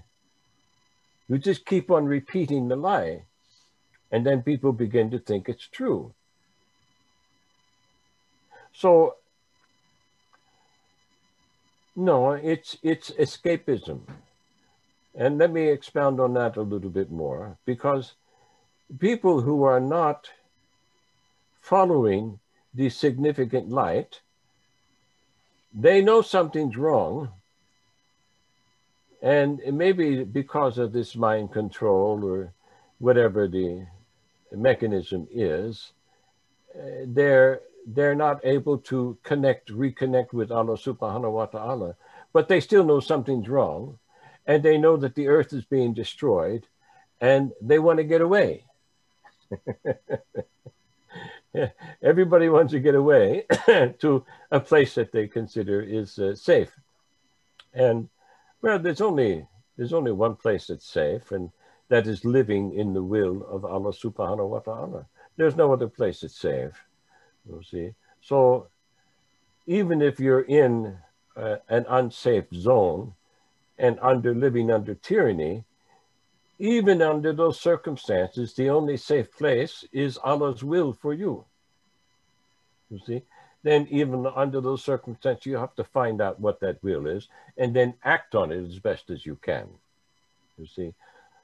And people who are not doing this want to get away and they will go to extraordinary means to escape. And there's also an element of the left hand path elitists here they also want to escape because some of them know what's coming. So they think, oh, well, Earth is going to be destroyed, so let's get let's get the out of here, okay? Let's get out of here. Okay? you know, you, you know this American expression, hey, I'm out of here, man. yeah, they, they want out. Okay, some of them do. Some of them think they can crawl, in, crawl into their bunkers and uh, uh, uh, just sit there for the next three to five years until this whole chaos is over and uh, the stupid people stop killing each other because that's probably what's going to happen. Okay. And uh, then they think that they'll be able to come out and start all over again. But their plans are always superseded by the plans of Allah subhanahu wa ta'ala. And I don't know what those plans are, and I don't think that anybody really does. Okay. So I'm kind of excited just to you wait, you know, to see what it is that Allah's going to do with this thing because you know you, you know that saying that there's always a silver lining on the cloud? Well Allah's silver lining is is there someplace. We just can't see it now. And uh, um, uh, so that being said it's just another form of escapism. And it's a fantasy okay? And people enjoy fantasies it's a way out of avoiding the realities of their daily life. And it's a way of avoiding the consequences of their evil deeds. Or at least they think so. Okay. So they say, okay, well, but it's not going to happen. Uh, there, there's a principle at work here, and uh, it's a spiritual law, law, law, spiritual. It's a spiritual law. Um, look, if you, you, you have to, in order to advance along the path, the Tao of the kingdom of Allah subhanahu wa ta'ala, you have to take care of what you already have under your hand. Okay.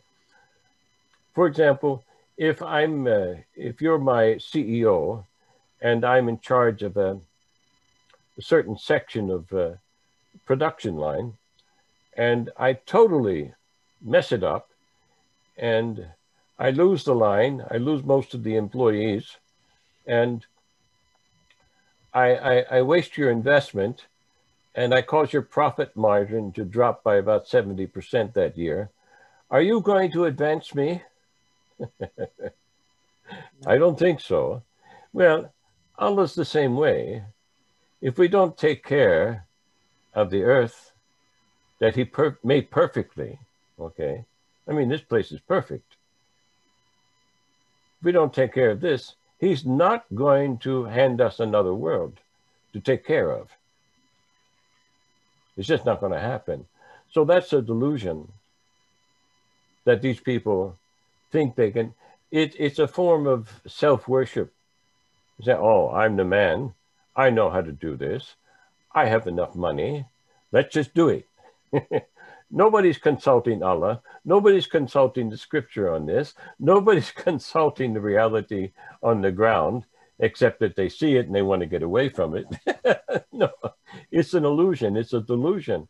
And these kind of people were probably brought up with, um, you know, these um, these uh, sci- these sci-fi comic books, and you know, they they they watched all these sci-fi movies when they were coming up, and they they just oh, they love that kind of life.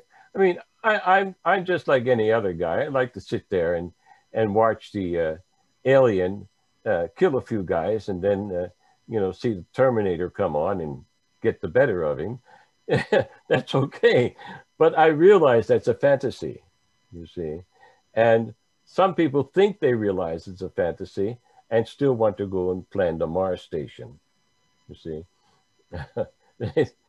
well, there's some good that can come out of that because when you when you when you apply yourself to those scientific principles, you're going to discover all sorts of things that might be useful still here on Earth. And many of the things that we now use on a regular daily basis have uh, derived, they derive from uh, the military uh, scientific establishment okay uh, and uh, but the fact is that humankind cannot live on another planet unless that planet is prepared specifically for them in this specific body. And the Quran makes it quite clear. I mean, Allah says it. Look, He says, I can make a, a, a whole universe out of a whole new set of elements that you don't know anything about. I can give you new bodies from new substances that are unknown to you.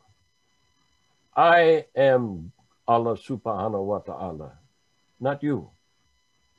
You see, I determine what happens. I am the judge. I am the king of the day of judgment. I determine the spiritual laws, not you. And I determine what the boundaries are. So this wanting to go to the moon or wanting to go to Mars to establish permanent bases a temporary base could probably be done, but a permanent base, if they want a permanent base, they're going to have to change the personnel every so often, frequently, because those circumstances go beyond the boundaries set by Allah subhanahu wa ta'ala for us here on earth. So they cross the boundaries. once you cross the boundary, you have to take extraordinary, extraordinary measures to keep on fabricating something that otherwise is not necessary in the natural world because that thing is unnatural. Mars is not a natural habitat for humankind, neither is the moon. Now, there may be other beings living there that we don't know about.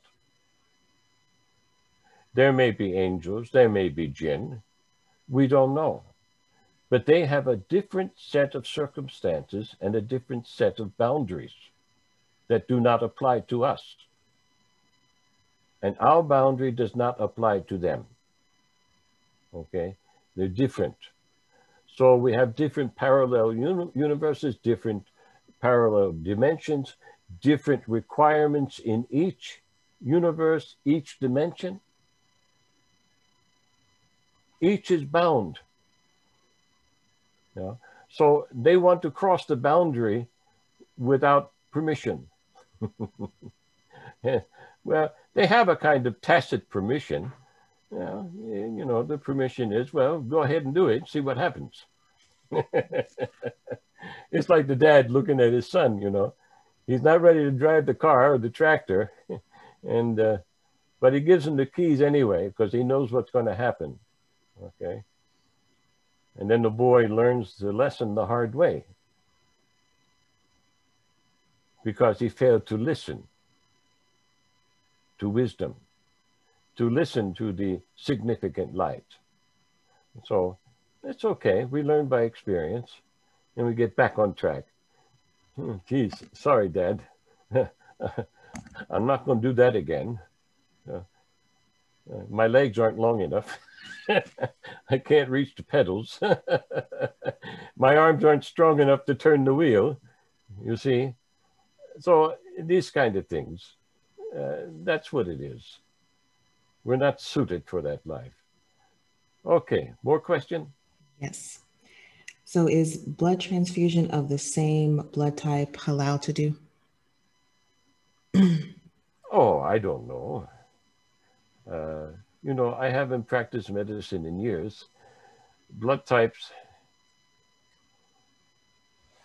This is this is a, a, a common practice now, uh, and I don't think there's anything uh, extraordinarily unusual about it. Uh, if you have the wrong uh, blood type, of course you're going to get a a, a, terrible reaction, and can, the reaction can kill you. Uh, the same blood type is is is is okay, and there's a certain um, familial component which has to do with the source of the nations, as Allah created us, you know, uh, from the beginning, and then you know, but we're all created from Adam and Eve in some fashion that we don't fully comprehend. Um, so we all source back to Adam. So all of these blood types, different blood types, have their source in, in Adam and uh, in Eve.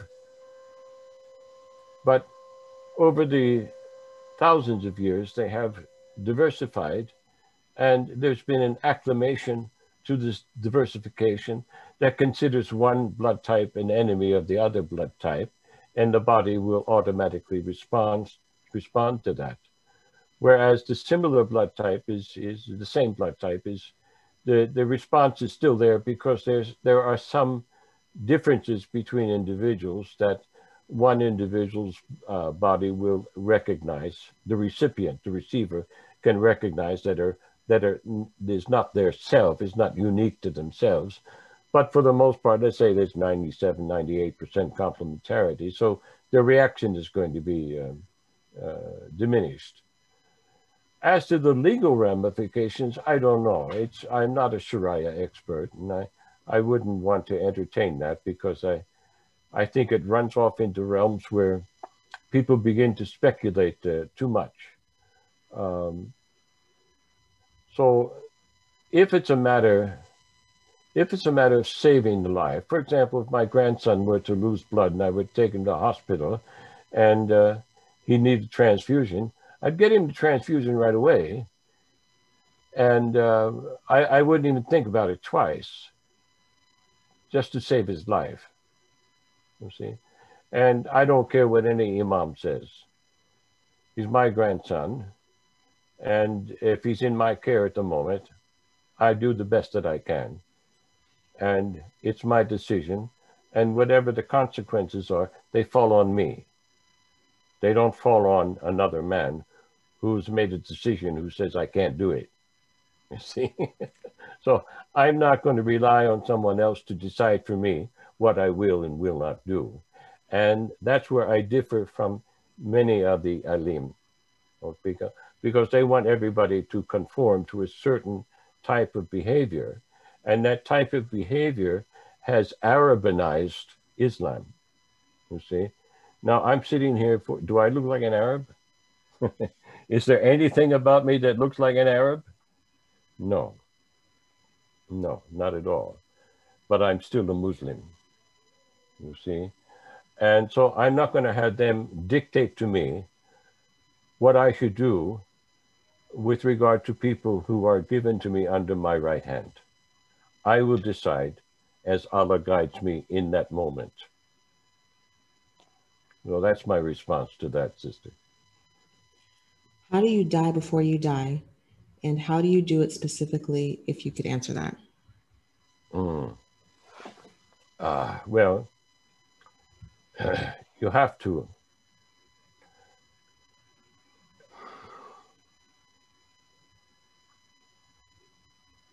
I've done it. Um, and this uh, this is a, a very good question. And it's not an easy one to answer because uh, we all die, although we all die, we die in different ways. But the end result is the same. We leave this body, mm, we leave this uh, dimension. Now, the prophet said, do that, or at least imagine it, before you actually do it, you see. And, well, when you die, what happens? Everything that you've had, everything that you think you own, and everybody that you love or think you love, none of that comes with you. You're on your own. And so the only things you take with you are your deeds, be they good or bad, you see. So you have to uh, imagine that. And one of the best ways to imagine that is to actually have it done to you uh, in real life. In other words, to, to lose everything that you have, that you think you've been standing on as your safety net. And this is what happened to the to the Muslims in the first generation. They lost everything that they had in Mecca and they had to leave and they had to go and become a stranger in a strange land or in a place that was not their home and settle amongst people that were not their people. Okay. Um, so, in a sense, that was a kind of a death. Another kind of death is a, a divorce. Okay. Uh, people, when they marry, they have an expectation, and this expectation uh, develops into certain imaginations, and to a certain extent, they some of these imaginations uh, become real. Uh, many do not, but whatever the real ones are, even they vanish when there's a divorce. It's a it's a kind of a death, and people go through a a, a mourning process after the divorce, even though they want one. So there's there's still a mourning that takes place because it's like the death of a it's a death of a loved one. It's a death of the desired imagination that you had. You see, when you when you were so much in love, you see, at the beginning. So this is another kind of a death process. The loss of a, of a loved one, you see, that's a death process. It's a death of that relationship. It doesn't exist anymore. Not in this uh, dimension, okay? You have a memory of it, but the memory is not real. You can't touch them. You can't talk with them. Da, da, da on occasion, maybe you meet something in a dream that may or may not be them. We don't know. Okay. Um, so you die before you die by imagining yourself buck naked in the grave with nothing except your deeds. And the scripture is very clear about that. That's all you take with you. And if that is all you take with you, it's best advised to make this basket of deeds that you can't see as big as possible. And they better be good. Okay. Now, there, there's a there's another element to this because uh, there are some people who live their life in sin and then they they convert at the last moment and they receive Allah's mercy. You see, we know that from the scripture. So we say, hey, you don't want to be like the uh, prodigal son's brother and say, hey, that's not fair. that's just not fair. Well, who decides what fair? Not you. Allah decides what's fair. So that's the other part of this uh, equation. Yeah, you imagine yourself buck naked with as many good deeds as possible, but you also have to imagine waiting for Allah's decision.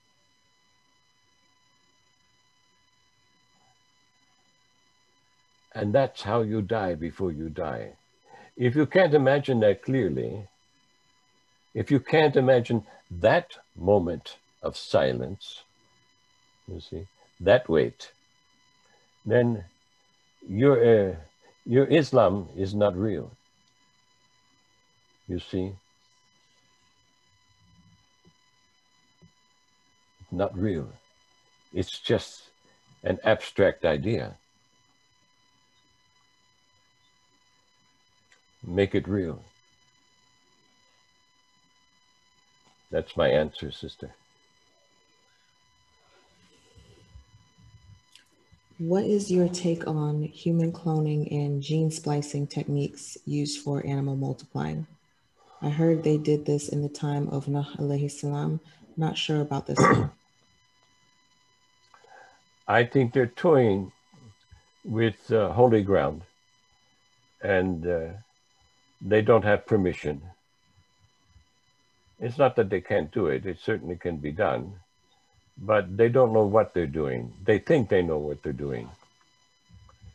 Um, for example, let's look at this uh, this mRNA this mRNA virus vaccine that we're all confronted with right now. That's what's being done there. This is a vaccine that's been, this is a virus that's been designed in a military lab. It started in Fort Detrick. It made, made its way to Wuhan. And uh, Fauci had a hand in that. And we know that from various experts who were on the team. So this is a military virus. It was made as a military vector to do damage. Okay. And they did certain um, technique, gene splicing techniques and all this sort of thing to modify the DNA, to modify the RNA. And now they're ready to inject this into every human being on the planet. Well, what does this mean? This means that this modified RNA that's never found naturally, that has been manufactured in some laboratory, is going to become a permanent part of the DNA of humankind from the moment that it is injected into all those bloodstreams.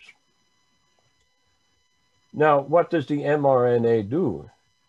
It enters into cells and infects those cells, and then it turns those cells into a little factory that produces the what they call the spike protein on the so-called coronavirus, which has never been isolated, by the way. And then it each cell that's infected by this mRNA begins to reproduce the spike protein.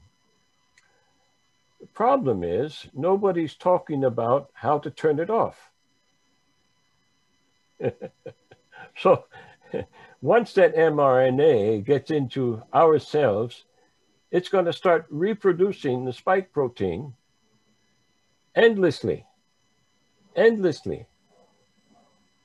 And these cells are going to reproduce themselves and reproduce more spike proteins generation after generation after generation. And nobody's talking about the consequences of that alone, let alone any of the other toxins that are in it. So these people are playing uh, with kun faya kun. They're playing with the, the word of God as it is manifest in the instructions that are used to form our fleshly being and to repair our fleshly being. Okay? When you're cut, the instructions that repair that cut come from the DNA. and it comes from the cells that are instructed by that DNA to produce the uh, correct forms that heal the scar and reform the tissue that's been damaged. Okay, that's a miracle. Nobody's just nobody's discussing how that's done. Instead, they're trying to mess right with the DNA. Nobody's trying to figure out how it is that the body heals itself.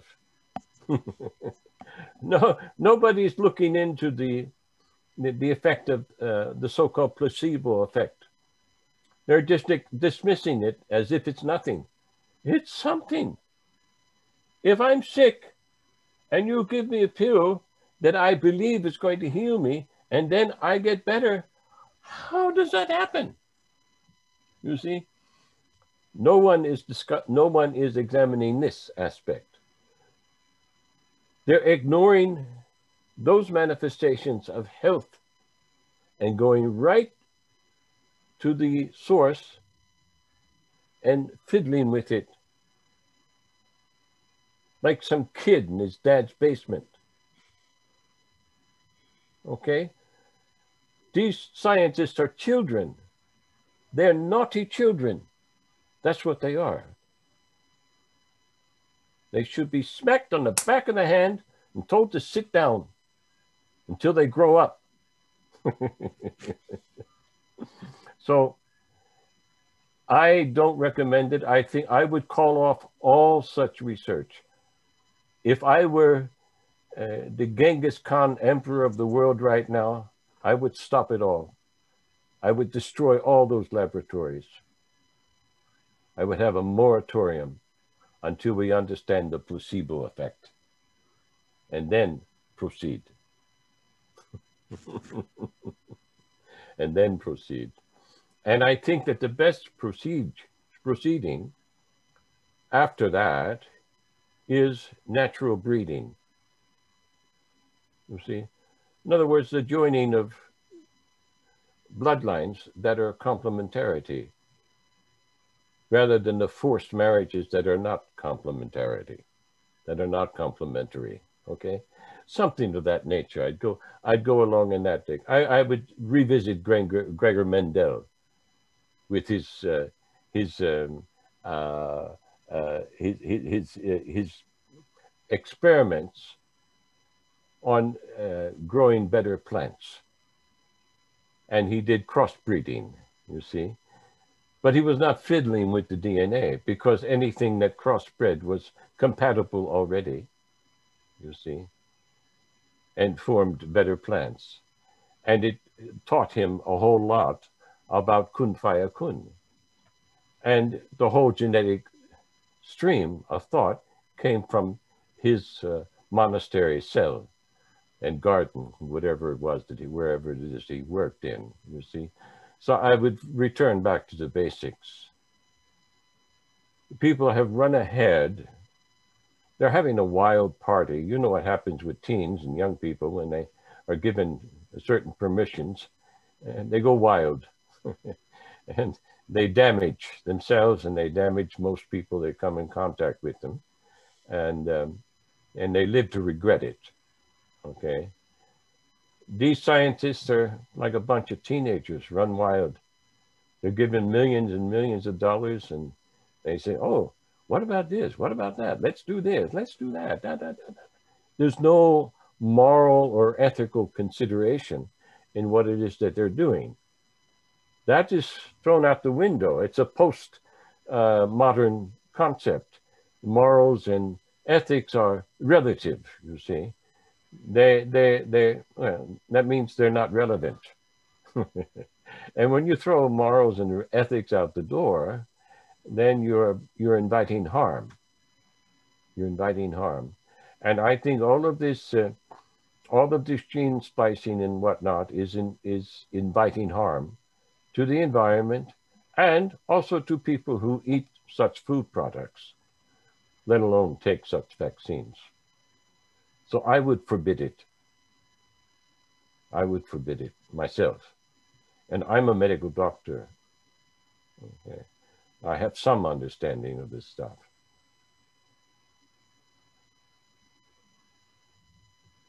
Can the dua of the Ummah change the decree of the eschatological events prophesized, or is that beyond our control? I feel like we are coming close to that time and it's like we can't do anything about it. 99, 90% of the Muslims are asleep or silenced. I'm so, I missed the first part of the question, the first uh, phrase. Sorry. I said, can the dua of the Ummah change the decree of the eschatological events prophesized, or is that beyond our control? Ah, okay. Geez, you know, I'm not so sure that I can, I'm qualified to answer that question. Um, the beyond our control, you, you, we don't control anything except what's under our right hand, and that by the mercy of Allah, you see. So now what I say, what does the right hand mean? The right hand means the righteous hand, okay? That's what it means. The left hand is the unrighteous hand. And so most of the Ummah is actually under the left hand now. This 90% just mentioned in that question, probably more. Okay, so they've lost control. There's no, they are being controlled by the left-hand path, and the left-hand path is the is being the control of Iblis, and Iblis always uses uh, the left-hand path to control uh, religion, you see. And religion is used to control the minds and actions of men, okay? That's what it's been, been done to. Uh, so if you're, if you're not under the right hand path, under the righteous hand, you're not allowing Allah to control the events through true guidance. Okay? You got are you following me, sister? It, your right hand, the righteous hand, is controlled by Allah, not you.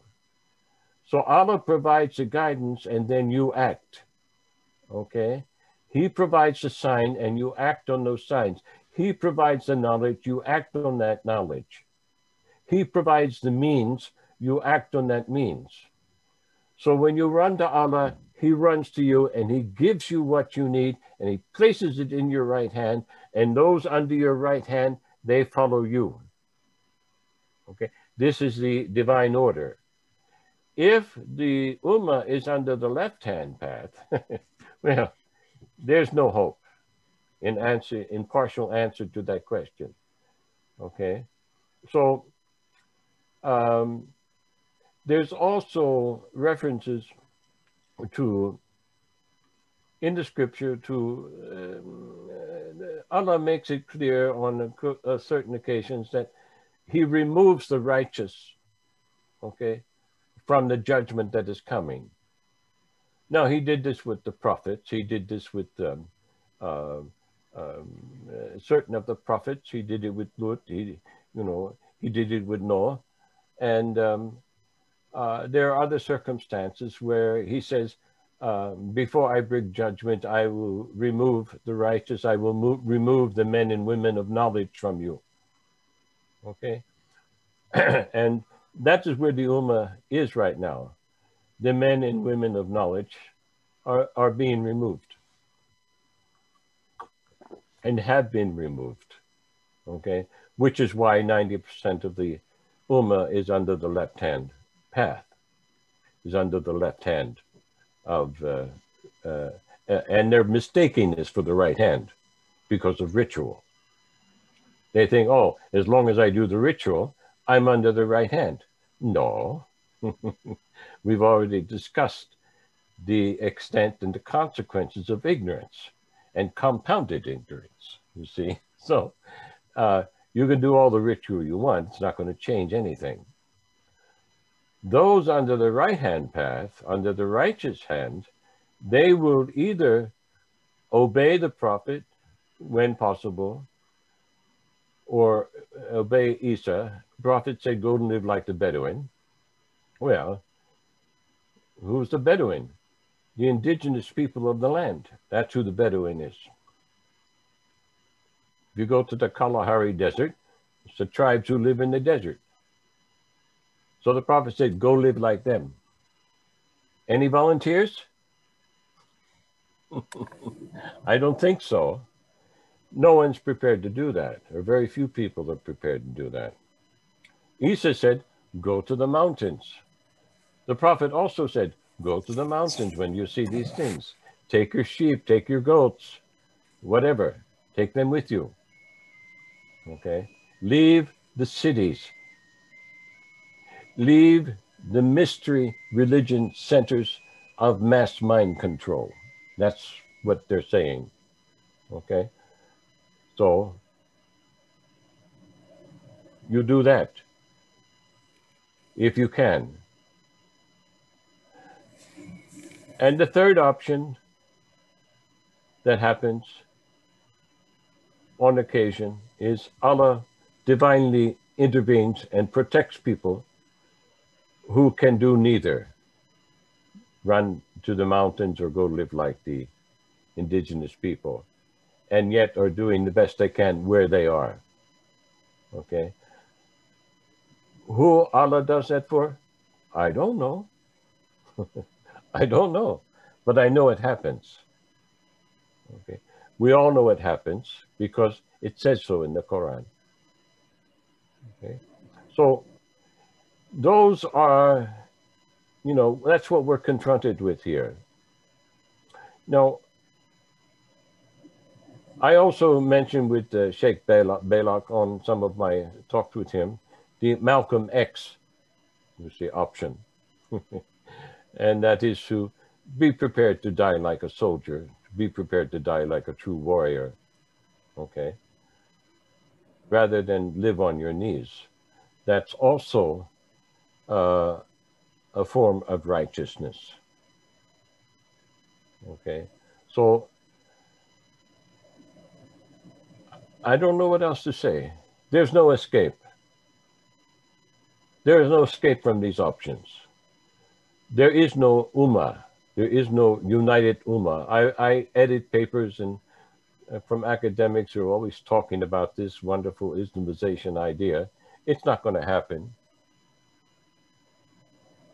There's no venue for it. And if it does happen, it's going to happen under very, very dire circumstances after most of the Muslims in the Middle East are killed. That's what the eschatology says. Okay.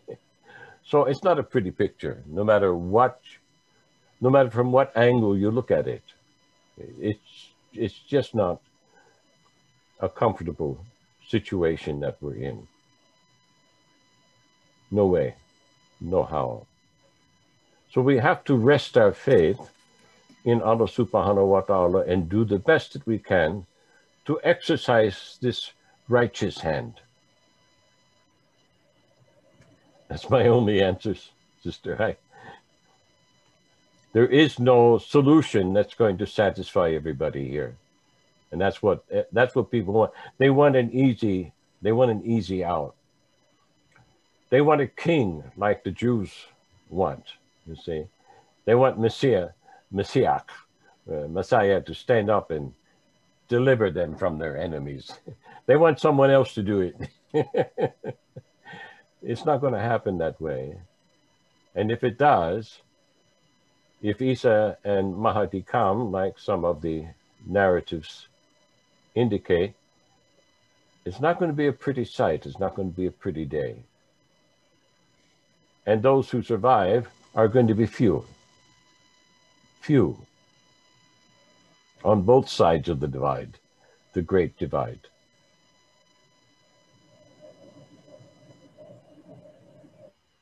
Okay. How do we avoid the vaccine? Any ideas?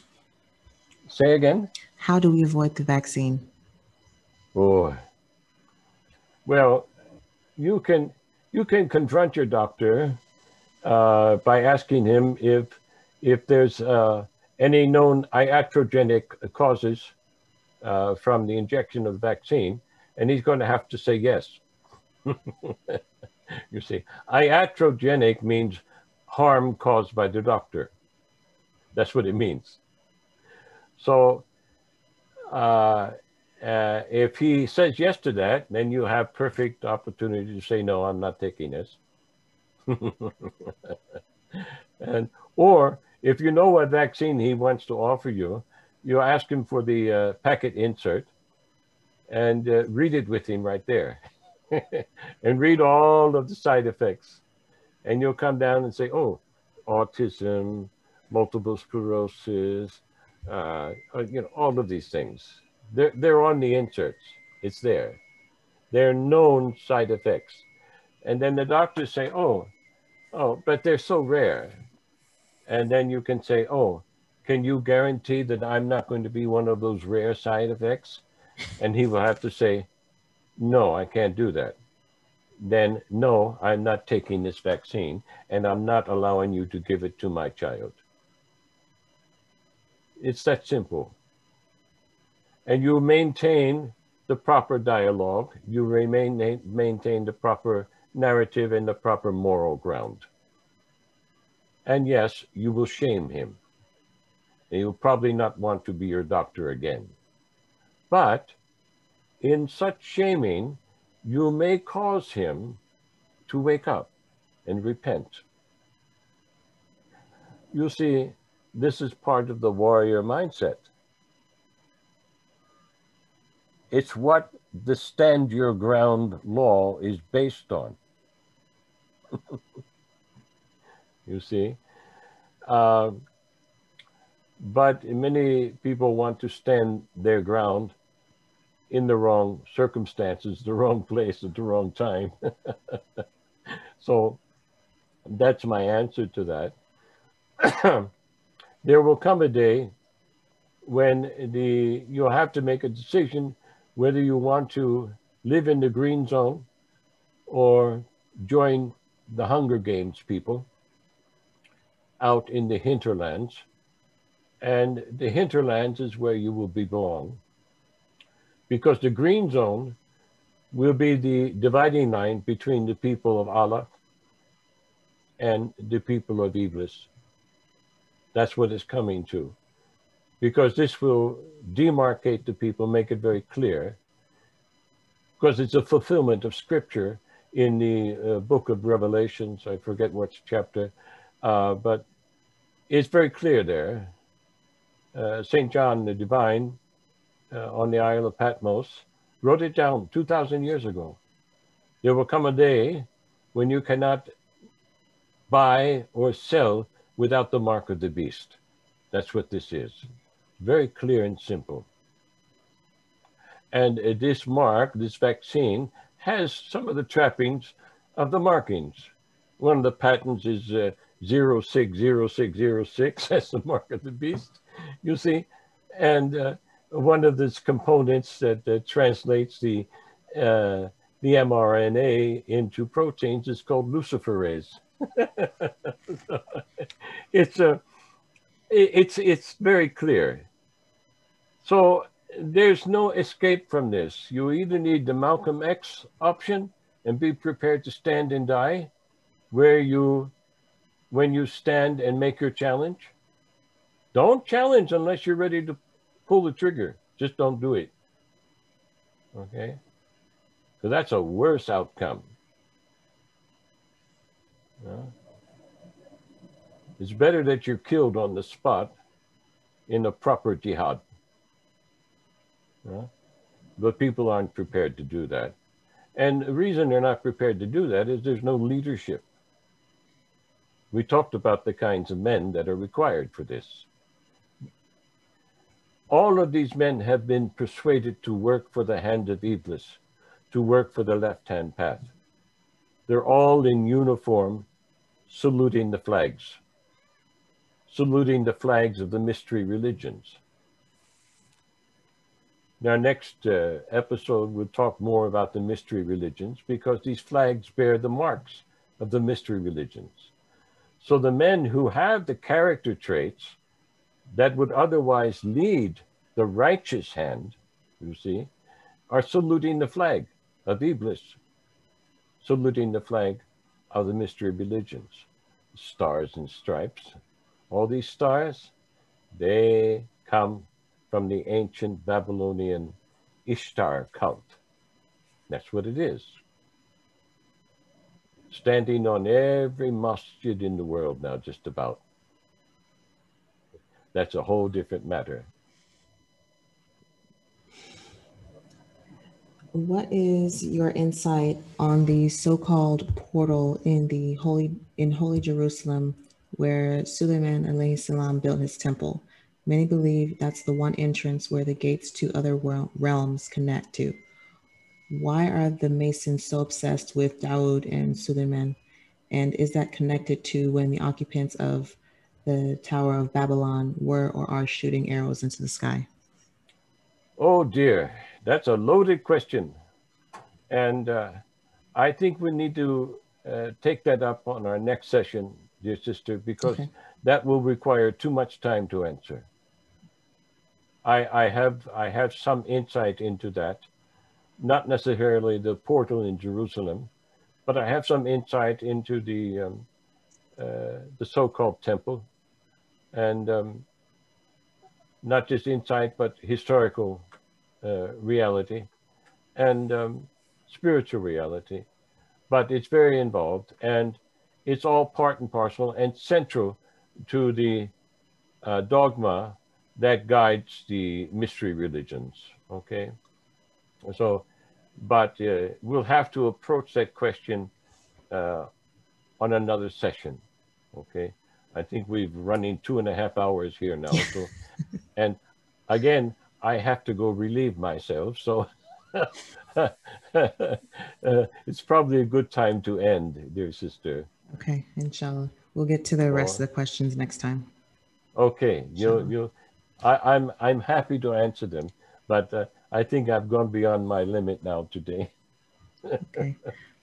Well, thank you so much, Dr. Omar, for your time. You're most welcome. Wassalamu alaikum wa rahmatullahi wa barakatuh. Wa alaikum salam wa rahmatullahi wa barakatuh.